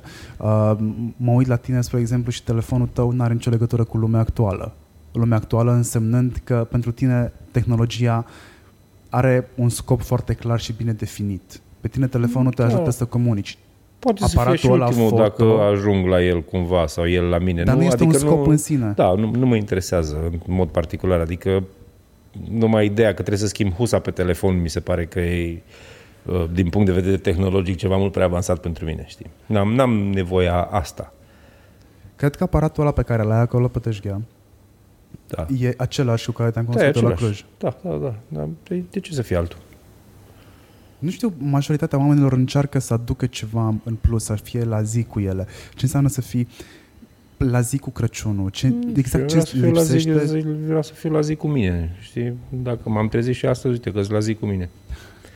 Și n-am, repet, nu am nevoie. Dacă de Crăciun sunt cu ai mei, pentru mine e suficient, știi? Și ok, că putem să fim tentați să uh, mai facem și aia și aia și aia, dar mie nu-mi place ca perioada asta sărbătorilor să mă petrec prin magazine vânând uh, mâncare sau mai știu eu ce. Mă duc foarte țintit, știu că îmi trebuie aia, am adus aia, facem treaba aia, ne bucurăm de ea, știi? Am făcut prea mult, o ambalăm frumos și mai dăm și la alții care n-au, că până la urmă uh, Cred că și asta face din noi oameni. Acum, din nou, nu vreau să înțeleagă cineva că eu dau sfaturi sau uh, judec Crăciunul sau atitudinea cuiva în viață în general. Fiecare trebuie să facă exact ce vrea să facă, că apoi până la urmă fiecare știe dacă e bine sau nu cu ce a făcut, știi? Dar eu caut genul ăsta de antrenament pentru mine. Am făcut mai multă mâncare, se întâmplă, știi? Și aici, când avem oaspeți, eu nu știu niciodată cât o să aibă ei chef să mănânce și mie mi se pare neplăcut să fie masa goală înainte ca eu să știu că ea trebuie să fie goală, știi? Și de uneori mai facem multă mâncare, uneori mai și rămâne din ea și ce rămâne, ambalăm și dăm la cine are, e simplu. Că sunt mulți oameni care nu au avut bucuria sau uh, norocul să mănânce o bucată de carne în ultimele două săptămâni, știi, și poate că au nevoie, mai ales dacă trăiesc în stradă. Ăia nu judecă vegan, ro-vegan, n-au intoleranță la gluten, la nimic, știi? Sunt foarte toleranți cu viața în general și cu multe lucruri, dacă pot să trăiască în continuare în niște condiții în care poate nouă ne-ar fi greu să ne adaptăm și atunci trebuie să ne gândim și la asta. Vegan, ro-vegan, nu mănânc carne, mănânc doar lactate, nu mănânc lactate. Astea sunt figuri? Mai pentru unii oameni, da, pentru unii nu. Că până la urmă, știi ce se întâmplă? Uh, trăirea pe care o ai tu când faci un lucru, aia îți definește calitatea vieții și uh, Până la urmă, ce treaba meu, că ai figuri, n-ai figuri. Ei, te privește. Motivul pentru care tu faci o anumită alegere e al tău în interior și chiar te privește și eu nu o să te judec pentru asta, nu e treaba mea. Treaba mea e ospitalitatea și a fi ospitalier înseamnă să primești cu brațele deschise pe oricine îți vine în casă și să îi dai posibilitatea să se bucure de ospitalitatea aia, indiferent care sunt opțiunile lui de viață. Și pe mine nu mă încurcă deloc că tu nu vrei să mănânci animal, e treaba ta mă încurcă, dacă vii să mă sfădești că eu mănânc, aia mă încurcă și acolo probabil că intrăm în conflict. Dar până nu, îți dau să mănânci numai morcov sau varză sau ce-o fi, că e, repet, treaba ta. Putem noi să mai mâncăm ca pe vremea bunicilor noștri sau părinților noștri? Bă, eu nu mai pot să mănânc ca pe vremea bunicilor noștri pentru că am îmbătrânit și fizicul, nu-mi permite. Dar uh, mi-ar plăcea de multe ori. mi-ar plăcea pentru că în uh, în casele noastre, să zic așa, și când zic casele noastre, înseamnă casele familiei, a bunicii de acolo, a bunicii de acolo, a părinților mei, a mătușilor mele, unchilor mei, tot timpul a fost de mâncare și a fost mâncare bună, știi? Și era o vreme când fizicul meu ducea să mănânc și de la la și de la la și din aia și din aia și din aia și din aia. Acum nu prea mai pot, știi?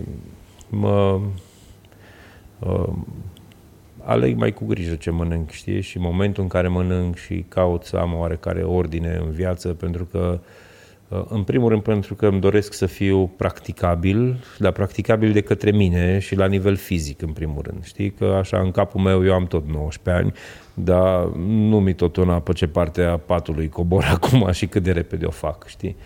Și atunci trebuie să am grijă pentru că pă, asta e uh, ăsta e mersul vieții, știi? Există sau in, intervine o depreciere a noastră la nivel fizic încă dinainte să ne naștem, știi?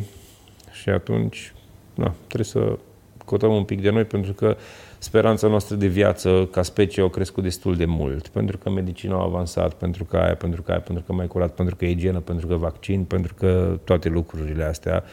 Și uh, ar fi păcat să trăiești ultimii 40 de ani din viață numai în durere și în chin și în scârbă pentru că nu ți-ai putut opri de la gură când a fost cazul. Știi? Ce înseamnă mâncare sănătoasă? E o altă discuție pe care o am Da, eu. care simți tu că îți face bine. Hai. e. Că altfel, adică nu, eu nu, nu mai reușesc să găsesc un sens aici, alt sens, adică al expresiei sau al conceptului de mâncare sănătoasă. Mâncare care se face ție bine, aia e sănătoasă. Îți face pe moment bine sau Nu, pe care se, termen face, lung? care se face viața bună. Nu pe moment. Că pe moment aia se numește comfort food sau poate că ai mâncat la impuls și cum am mâncat eu azi noapte că am fost artist și am ieșit de la unde am fost pe la 1 noaptea cu un prieten și ne-am băgat într-o prăvălie și am mâncat o friptură de vacă. Pe aia e sănătos sau nu e sănătos? Pe moment a fost sănătos, dar azi dimineață am avut un mic regret, știi? Adică a mânca sănătos înseamnă să mănânci când îi nevoie și cât îi nevoie și ce ai tu nevoie ca să poți trăi bine până la următoarea masă sau eventual chiar și dincolo de ea.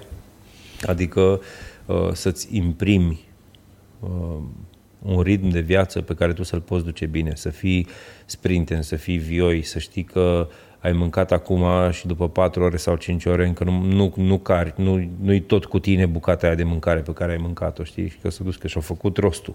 Aia înseamnă mâncare sănătoasă, să mănânci o mâncare care și-a făcut rostul și rostul mâncării nu e nici să ne facă de 200 de kilograme, nu e nici să ne țină treci noaptea, nu e nici să ne facă să ne fie grețică când ne trezim dimineața, nu, rostul mâncării e să ne hrănească și să ne ajute să mai prindem o zi.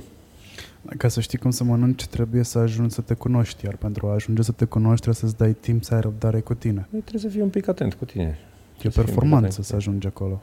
Nu e o performanță, tot mai mulți oameni ajung să fie atenți cu ei, pentru că, ei, tot ce am zis, speranța noastră de viață e mare și și fie și din plictiseală ajungi să te mai uiți un pic la tine, știi?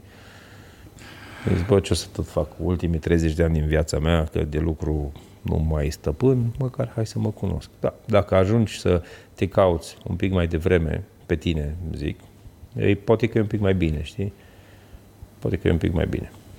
Ai scris o carte care se numește 24 de centimetri. Celor care n-au scris-o, o să le dau spoiler alert, de fapt, despre ce înseamnă aia 24 de centimetri. Mm. E vorba despre lungimea lamei cuțitului tău preferat, nu? Ei, nu neapărat că e cuțitul meu preferat, e cuțitul cu care zicem că lucrez cel mai des din rațiuni practice, că am și cuțite mai drăgălașe care îmi plac mai mult, dar ăla mă ajută mai bine pentru că are acea dimensiune și pot să-l folosesc la mai multe operațiuni în bucătărie și în același timp și ergonomia uh, de care am nevoie să nu obosesc prea tare tocând ceapă, de exemplu. Am căutat un cuțit de 24 de centimetri și nu am găsit. Păi de ce? A, știi de ce n-ai găsit? Cele mai multe dintre cuțitele care se vând pe piață drept cuțitul bucătarului au 21 de centimetri. Da. De aia. Există și variante de 24, ceva mai puține, pentru că nu sunt așa de mulți oameni cu mâna mare, știi? Adică nu e atât de cerut în piață, încât să zici că, da, bă, păi, atât de frecvent. Nu și în plus 24 sună mai bine decât 21. Când vrei să insinuezi ceva. E, e clar, nu. E clar. Dar uh, e o carte pe care ai scris-o, am eu senzația, din încăpățânare sau dintr-un pariu cu tine, probabil, pentru că ai scris-o printre picături. Ai scris-o când ai avut timp în aeroport, uh, când ai avut puțin timp liber, Da, când nu scris din noaptea. încăpățânare. Nu, așa m-am adaptat eu. Adică mi-am propus să scriu acea carte. Am scris-o și am, m-am adaptat la timpul pe care l-am în viață să o pot scrie. Și acum, dacă mi s-ar părea că e o idee bună să mai scriu o carte, tot așa ar, ar trebui să procedez, pentru că eu nu pot să-mi iau o lună sabatică sau un an sabatic pe finalul căruia să stau să mai scriu o carte. Nu, nu înțeleg conceptul. Poate dacă l-aș înțelege, aș putea, dar n-am înțeles ideea asta că am 40 de ani și stau să o frec un an. N-am priceput-o. Poate că o să ajungi la un moment dat să o pricepi. Poate. Păi, Deci, fii atent. Dacă mi se întâmplă, o să fii primul pe care îl anunț. Fii atent că anul Nu o să uiți să viitor, știi. Știi? Nu, nu mi s-a dat mie până acum. Că anul ăla sabatic poate fi și parțial an sabatic în care să ai tu timp cu tine, pentru că la un moment dat timpul ăla pe care ar trebui să-l fie alocat pentru tine, l-ai alocat pentru alții, ca ce spuneam la un moment dat. Iartă, mai punem o dată întrebarea asta pentru că, vezi, viața vine peste Aia, mine. Discuția curge prea bine ca să mai adresez încă o dată întrebarea asta și cred da. că îmi tragi o concluzia cu anul ăla sabatic. Eh. Um, spune-mi, te rog, dacă ți-ai imaginat vreodată că o să fii antreprenor, că ești antreprenor. Măi, nu mi-am imaginat pentru că eu n-am fost niciodată, sau nu m-am socotit niciodată un spirit antreprenorial și niciodată n-am făcut ce făceau alți copii, schimburi de mașinuțe, gumă de mestecat și iau un leu, dăm 2 lei, na, asta cum e? Nu, mers. Nu cred că merge nici acum. uh, da, până la urmă, mă, nu știu, viața a evoluat așa și eu am luat ce au venit înspre mine, am luat și am utilizat cum am putut mai bine și s-au așezat lucrurile în felul ăsta. Da, sunt și eu un brumă de antreprenor și încerc să fac să fie bine. Ai fi fost astăzi ceea ce ești fără să fie Sonia lângă tine? Uh, nu, aș fi fost altceva, dar nu asta. Pentru că uh, ea are um, o viteză în plus față de alți oameni și, în mod clar, o viteză în plus și față de mine și um, poate să-mi ofere stimulentele necesare pentru a participa la diverse lucruri pe care altfel îți jur că nu le-aș face. Pentru că numai de capul meu mă interesează prea puține. Știi? Dar reuș- ea reușește să, să scoată din mine lucruri pe care eu nici măcar nu le văd, știi, sau nu le conștientizez, nu, le, nu eram nici măcar dispus să mă uit înspre ele. Uh, și vorba aia, partichip. Dacă am cu cine, mă bag. Dacă nu, nu, pentru că mie mi-e foarte bine și numai să stau.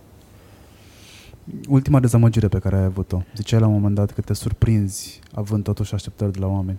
Da, bine, acum dezamăgirile mele din astea, mici de căcat. Nu am mari dezamăgiri. Adică am, um, vorbesc cu un om care pare că pricepe ce îi spun și peste trei minute îmi arată că nu înțeles nimic și aia poate să fie pentru mine o mică dezamăgire, dar e ceva de foarte scurt moment, știi? Ca dovadă că nici nu țin minte exemple de felul ăsta. Trec foarte repede peste dezamăgirile mele. La fel cum trec foarte repede și peste bucurile mele. Nu mă cunun cu ele, tocmai ca să pot avea altele. Și dezamăgiri și bucurii. Când mai ai timp de dezvoltare, Adi?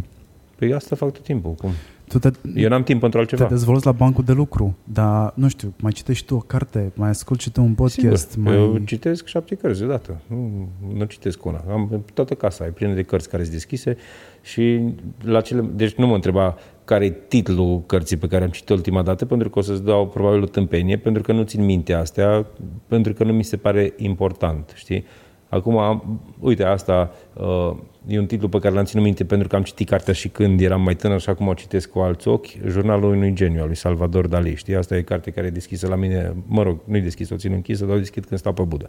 Uh, mai am o carte de, uh, despre uh, viața fiicei lui Stalin, Svetlana, știi? Adică tot felul. Mai una de Gabriel Garcia Marquez, o viață trăită pentru a fi povestită sau cum o fi citatul și eu nu sunt bun la ținut minte citate, nu știu.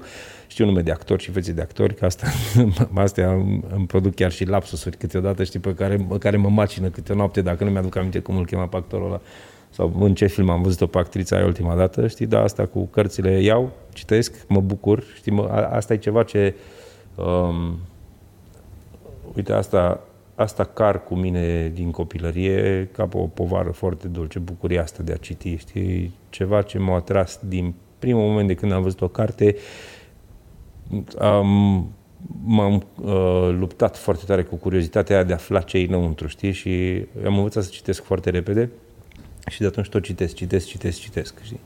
Și citesc o carte acolo, una acolo, una acolo Uh, nici măcar nu mi musai să țin minte ce am citit, pentru că eu știu că toate informațiile pe care le găsesc acolo lucrează în mine, în permanență și lucrează pentru mine, nu împotriva mea. Pentru că eu, uh, m-am învățat să nu iau nimic ad literam, știi? Citesc, știu că am absorbit chestiunea aia și acolo îmi găsesc de multe ori exemple și de urmat și de neurmat și de um, Nu știu dacă vrei, fântânile mele de creativitate sunt cărți de cele mai multe ori. Ce înseamnă n-am timp? N-am timp înseamnă că eu știu că timpul meu aici e limitat. Asta înseamnă n-am timp. E foarte limitat. Și are um, o dată de expirare pe care eu nu o cunosc și de asta încerc ca până mă întâlnesc cu data aia de expirare să trăiesc bine și anume să nu-mi consum vremea cu lucruri pe care nu vreau să le fac. Foarte rar fac lucruri pe care nu vreau să le fac. Ți-ai dorit și să fii... în același timp nu tot timpul fac lucruri pe care vreau să le fac. Tot pentru că știu că nu am timp și nu toate lucrurile pe care vreau să le fac îmi servesc. Ți-ai dorit să fii pilot. Nu ești totuși pilot, nu ți-ai luat brevet. Păi încă nu mi-am luat brevet, dar am început școala. Ai început școala? Da. Ah, ești pe drumul cel bun. Da. N-ai amânat cam mult? Băi, n-am amânat deloc, adică am amânat până când nu s-a mai putut, știi? Uh, în, în copilărie îmi doream lucrul ăsta și după aia viața m-a luat cu altele și am uitat că îmi doream lucrul ăsta și după ce am mai crescut uh, am început să-mi doresc chiar și de când am început să-mi doresc chiar, am amânat din diverse motive. Ba că acum nu sunt destui bani, acum au venit copilul și sunt alte priorități, acum copilul trebuie să meargă la școală și ne trebuie bani pentru aia și tot așa până când uh, a venit ziua mea anul ăsta și nevastă mea, bă, uite, cadoul tău de ziua ta anul ăsta e că te duci să faci școala de zbor, știi? Și am luat-o. Deci până la urmă n-am timp înseamnă că nu e o prioritate? În accepțiunea largă, da. N-am timp înseamnă, cei mai mulți dintre oameni când zic bă n-am timp, înseamnă că nu e o prioritate pentru ei. Știi? Și prioritățile noastre se setează în funcție de interesele pe care le avem noi și în funcție de câtă atenție suntem capabili să acordăm unui subiect. Că a acorda atenție înseamnă a acorda energie. Știi? Și lucrurile se prior- adică um, lucrurile devin prioritare în viața noastră de cele mai multe ori fără ca noi să acordăm uh, o atenție în mod conștient lucrurile astea. Ele devin prioritare pur și simplu. Știi? Dacă trăim viața cât mai conștient, atunci putem să ne stabilim noi prioritățile, știi? Fără ca ele să devină obsesii. Că dacă tu zici, bă, prioritățile mele sunt asta, tuf, tuf, tuf, trebuie să le bifezi pe toate, aia nu înseamnă că tu trăiești bine. Aia înseamnă că tu alergi să bifezi, să atingi uh, obsesiile, știi? Ori eu nu vreau să trăiesc cu obsesii, eu vreau să trăiesc bine. Când te duci în mall și treci pe la food court, te uiți da. și în farfurile oamenilor fără să vrei. Treci cu ochii prin ele. Foarte rar fac asta. Judeci? Nu. Foarte rar mă duc la mall, oricum, că nu prea am ce să caut la mall. Uh, și fiecare trebuie să mănânce ce vrea și eu de la fel. Dacă am chef să mănânc acum o șaurma, mănânc o șaurma. Dacă mi-ar plăcea mirosul de la McDonald's, poate că aș mânca și de la McDonald's, câteodată mai mănânc de la KFC, de exemplu, pentru că mirosul ăla îmi place, deci paradoxal.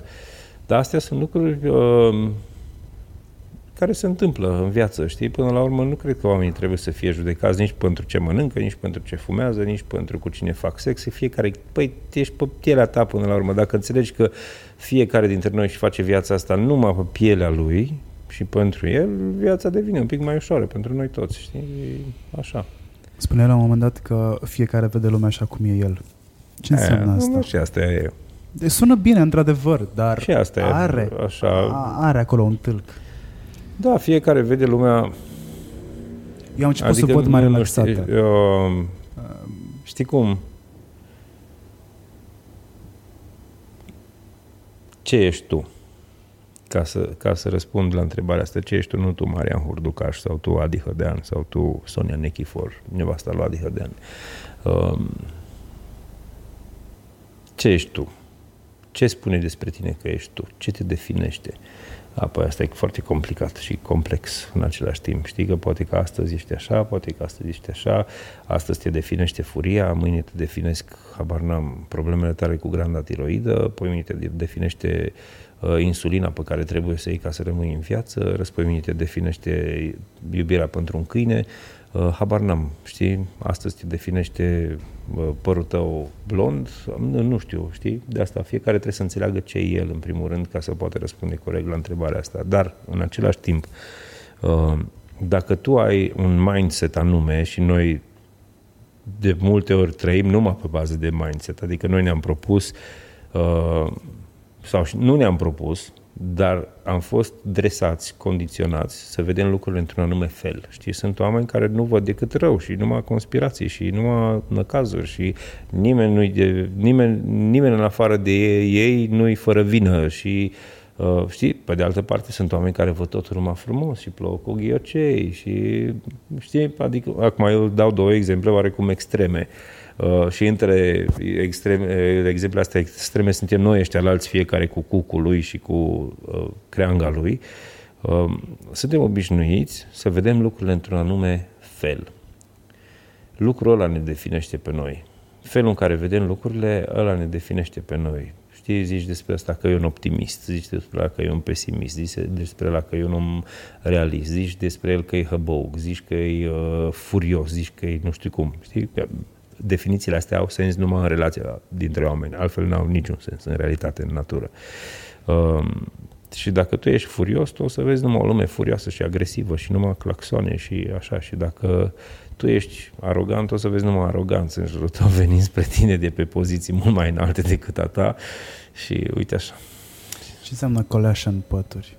Coleașă în pături. Asta e o mâncare din Maramureș. E o mâncare de uh, mic dejun din Maramureșul istoric, să zicem, știi? De păstădeal, cum ziceam noi. E o mămăligă. E o mămăligă care se întinde în straturi și pui un strat de mămăligă și mai pui un strat de altceva, care poate să fie o brânză și niște habar n-am, jumări din slănina fumată, făcută anul trecut și după aia încă un strat de mămăligă și tot așa. Știi, de aia zicem pături, în straturi. Și o mănânci, aia la micul dejun, te ține, spun eu, nu-ți mai trebuie prânz decât poate dacă ești la coastă sau la țapină sau la așa. Dar uite, bunicul meu, de exemplu, care a fost un uh, bărbat masiv, bunicul meu din partea mamei. Se văd genul uh, la tine. Da, să știi. Se văd. Uh, muncea mult fizic, foarte, foarte mult fizic și mânca ce era la micul dejun, de obicei o tocană din asta înfiriza, care e din coace de deal, la un ligă se zicea tocană, știi, zicea, facem o tocană cu brânză, știi, și îți făcea o tocană cu brânză și cu niște jumăruțe mici din slănină și mâncam mai la micul dejun sau poate tocană cu lapte sau cu temirce, cu uh, silvoiță, știi, majun. Îmi plăcea grozava aia când eram mic. Am acasă, să știi, am, uh, am, am, am primit de la mama. Uh, mânca micul dejun și după aia se ducea la muncă și muncea și bunicul mi zicea, bă, uite, prânzul adică pentru el care era dita mai bărbatul. Zice, prânzul trebuie să fie o de ptită, adică o felie de pâine, și slănină, dar numai așa cât două deagite. Adică te uiți și tu la două degete ale mele, astea, uh, indexul și uh, inelarul, pot să însemne în slănină cantitativ, ar putea să însemne 80 de grame, 100 de grame, știi? Și poate o roșie lângă sau ceapă și aia, un prânz, ăla era considerat un prânz suficient pentru moșul meu, care avea la vremea când a zis-o pe asta vreo 60 de ani și care încă muncea și era foarte zdrav, o trec până la 92 de ani, pentru că și-o zice treaba lui. Uh, muncea și era zdravăn și atât ai ajungea lui să mănânce la prânz. Și la cină poate mai mânca câteodată, poate nu. Bea o cană de ceai, de lumânărică sau mai știu eu de ce altă plantă de păcâm, știi? Și nu a fost niciodată slab sau slăbit. Nu l-am, eu nu l-am cunoscut slab sau slăbit până în anul în care au plecat, știi? Tata se trezea la patru se trezea, mergea să dea mâncare la animale, făcea curat în grajd, să fie animalele curate și după aia s-a apucat de treburi, știi? Și după, adică el se trezea la patru, dar uh, mămăliga nu mânca la patru și un sfert, mămăliga o mânca de la opt, adică la patru ore după ce s-a trezit, știi? Era pe fasting. Mă, da, să știi. Așa îi zice acum. Când nu mănânci, am, gă- am găsit un nume exact. mișto și pentru, Sau când pentru student. că nu mănânci. Da. Dar mămăliga nu era cea mai simplă mâncare de făcut, pentru că trebuia să dai era cu greu, făcălețul Era acolo. simplu de făcut, dar era greu. E ok, pui niște apă, pui niște mălai în ceva care fierbe, într-o apă care fierbe. A, da, bunicul nu a avut niciodată mălai din ăsta italienesc cu fierbere în 3 minute, în 3 minute și exact. se fierbea într-o oră. Și trebuia să amesteci Trebuie să ai niște brațe pentru asta. Da, bunica nu putea să facă, pentru că cea unul era destul de mare ca să ne încapă pe toți și bunica mea nu avea destulă forță să, să poată face asta și bunicul meu dădea întotdeauna la manivelă. Da, în procesul ăla de afacere a mălaiului, nimic nu se perdea. Îmi amintesc că uh, huruiala sau ce rămânea după se, se transforma în mămăligă pentru câini. Da, sau pentru alte animale. Că nu uh, toți câinii au fost vegani. De unde, de unde am crescut eu, de lângă Strehaia, mălaiul însemna de fapt o mămăligă pusă în țăst. Eh. Cu o crustă de mm, ou. Da. N-am mai văzut țăst de foarte multă vreme. Mai, mai vezi pe la muzeul satului. Le-am cerut când am fost uh, ultima dată la bunici acasă, nu-l mai aveau. Le-aș fi luat. Ah ăsta era un țăst mai mic, că ceva ce am văzut la era... muzeul satului de la 200 de kg bucata. Nu, nu, era un țăst mai mic, că se bage mămăligă în ea și eventual să faci și pâine, pentru că se făcea foarte multă pâine. Nu puți cumpărai pâinea. Și grâu nu era pe 000 sau 500 da. sau... Era grâu, pur și da. simplu, da. în care din când în când tu zici că bananele se băgau în prosoape, în grâu se băgau fructele care trebuiau să se mai coacă puțin, oricare ar fi fost ele. Și alea vin și cu un gust foarte mișto și dacă le lași destul de mult acolo, alea pot să-ți ia uh, sau să dezvolte un strat superficial de un mucegai care e comestibil și care e foarte bun.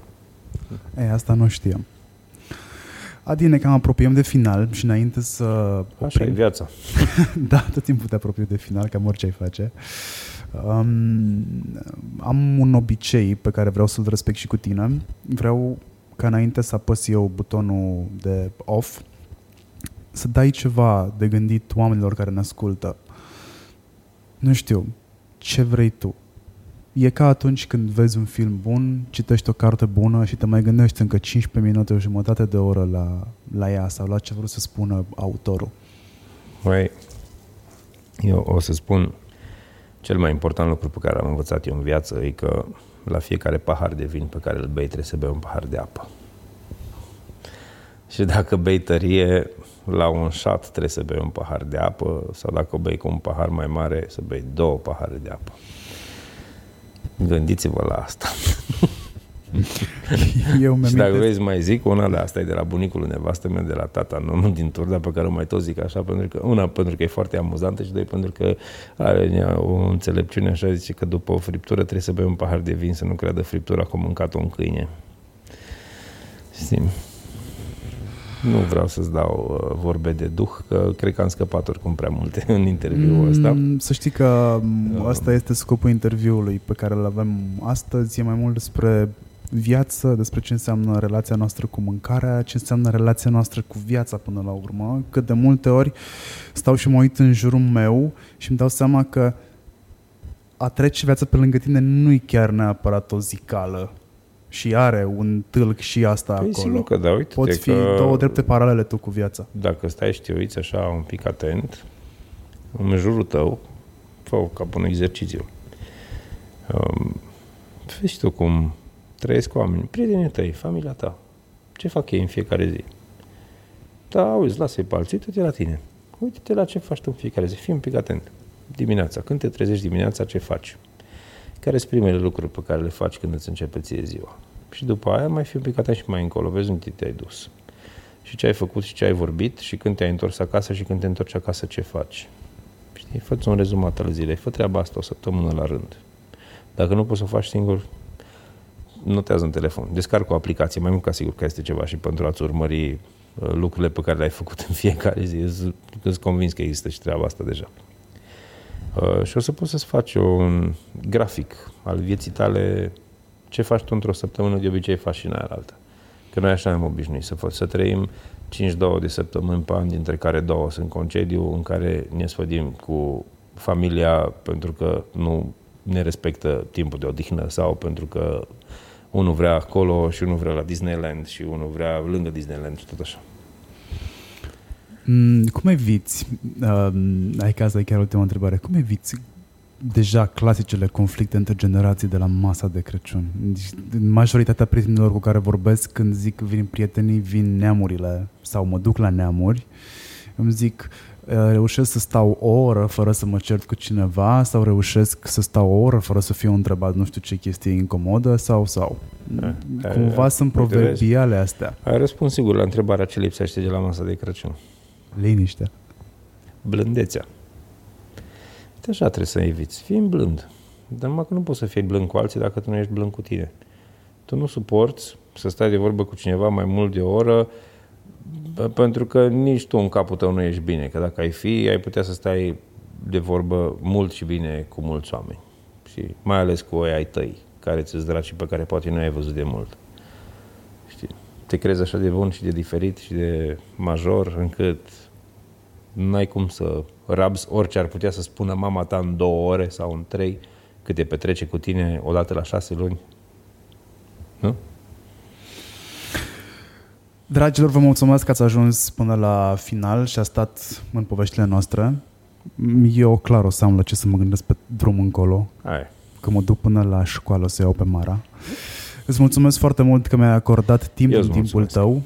Mi-a făcut foarte mare plăcere. Și mie. Uh, vouă vă mulțumesc că a stat cu mine m, până acum, în decembrie. Urmează Crăciunul și vă urez Crăciun fericit. Și gândiți-vă la ce lipsește de la masa de Crăciun, la, ce, la concluzia la care am ajuns noi doi, la răbdare. Asta era, nu? Da. Eu nu prea ajung la concluzii, să știi, că concluziile omoară subiectul. Mai, hai mai bine să o lăsăm deschisă.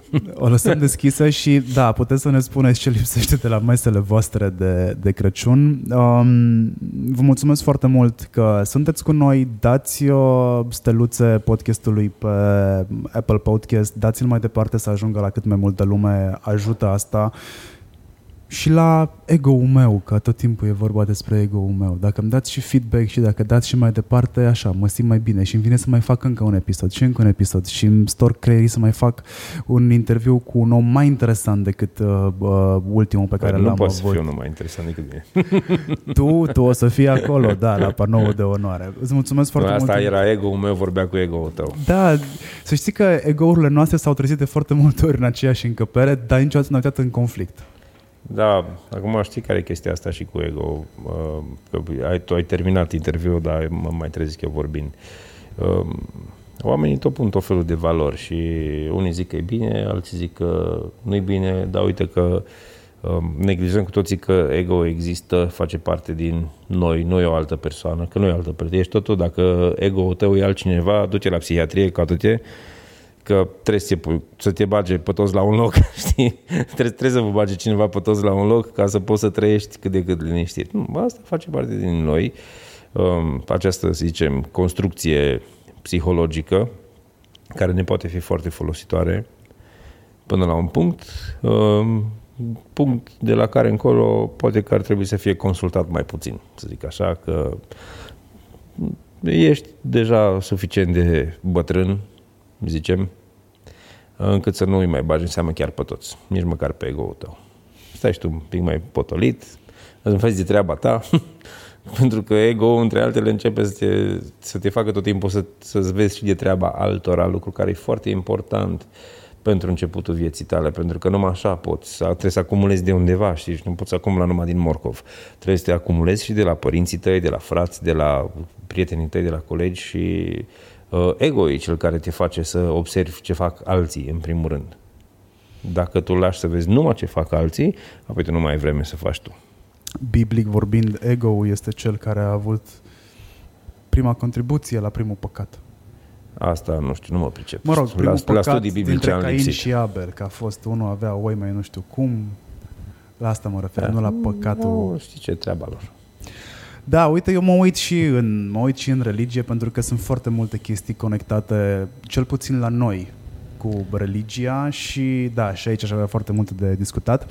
Îți mulțumesc Păi mai încă o facem dată. un episod de, o, putem de face. Să știi că noi nu ne întâlnim De foarte Rusalii des. sau ceva. Am putea face de Rusalii, care de altfel, din câte știu, este o sărbătoare păgână. Bă, nu știu, Bă, fii atent ce zici. Că pe internet au de toată lumea și îți Știu, tra- îți tragi pe pietricele în loc de internet e- steluțe. Dar să știi că nu e la fel de interesant să te vadă lumea pe internet pe cum se te vede la televizor sau te aude la radio. Până nu te-a validat presa clasică, poți să fii tu unde vrei. Da, acum nu știu ce să zic. Nici cu asta nu știu ce Mai să am zic. eu o întrebare, fii atent. Am sesizat treaba asta pe tot parcursul interviului și cumva mă așteptam să se întâmple. Să vorbim așa, mai pe grai ardelenesc. Să știi că Cum tot, ai reușit? Tot, tot așa vorbesc de ceva timp. S-ar putea să fie uh, o reacție sau... Uh, da, o, nu o reacție, o, o mișcare de ajustare, un contrabalans, știi? Pentru că i- în școală am fost forțat să vorbesc ro- limba română literară și după ce am început să lucrez în radio am fost forțat să vorbesc și mai literar decât o vorbeam în școală, adică să pierd accentul mișto de Baia Mare și uh, la televizor la fel și tot așa și tot așa până când la un moment dat am zis, bă, știi ce, mai mereți voi bă, în brânză și lăsați-mă că eu așa am crescut ăsta, ăsta așa vorbesc, știi? Și dacă nu înțelege, pune subtitrarea de undeva și dă pace. Ai zis ocoș, trebuie să le spun ce înseamnă ocoș. Spune. Înseamnă deștept. Da, Vine din ungurește. aia e.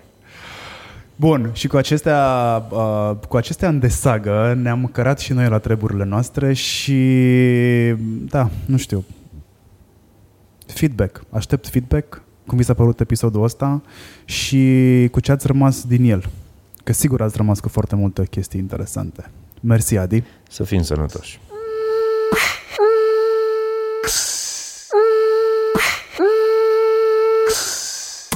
Música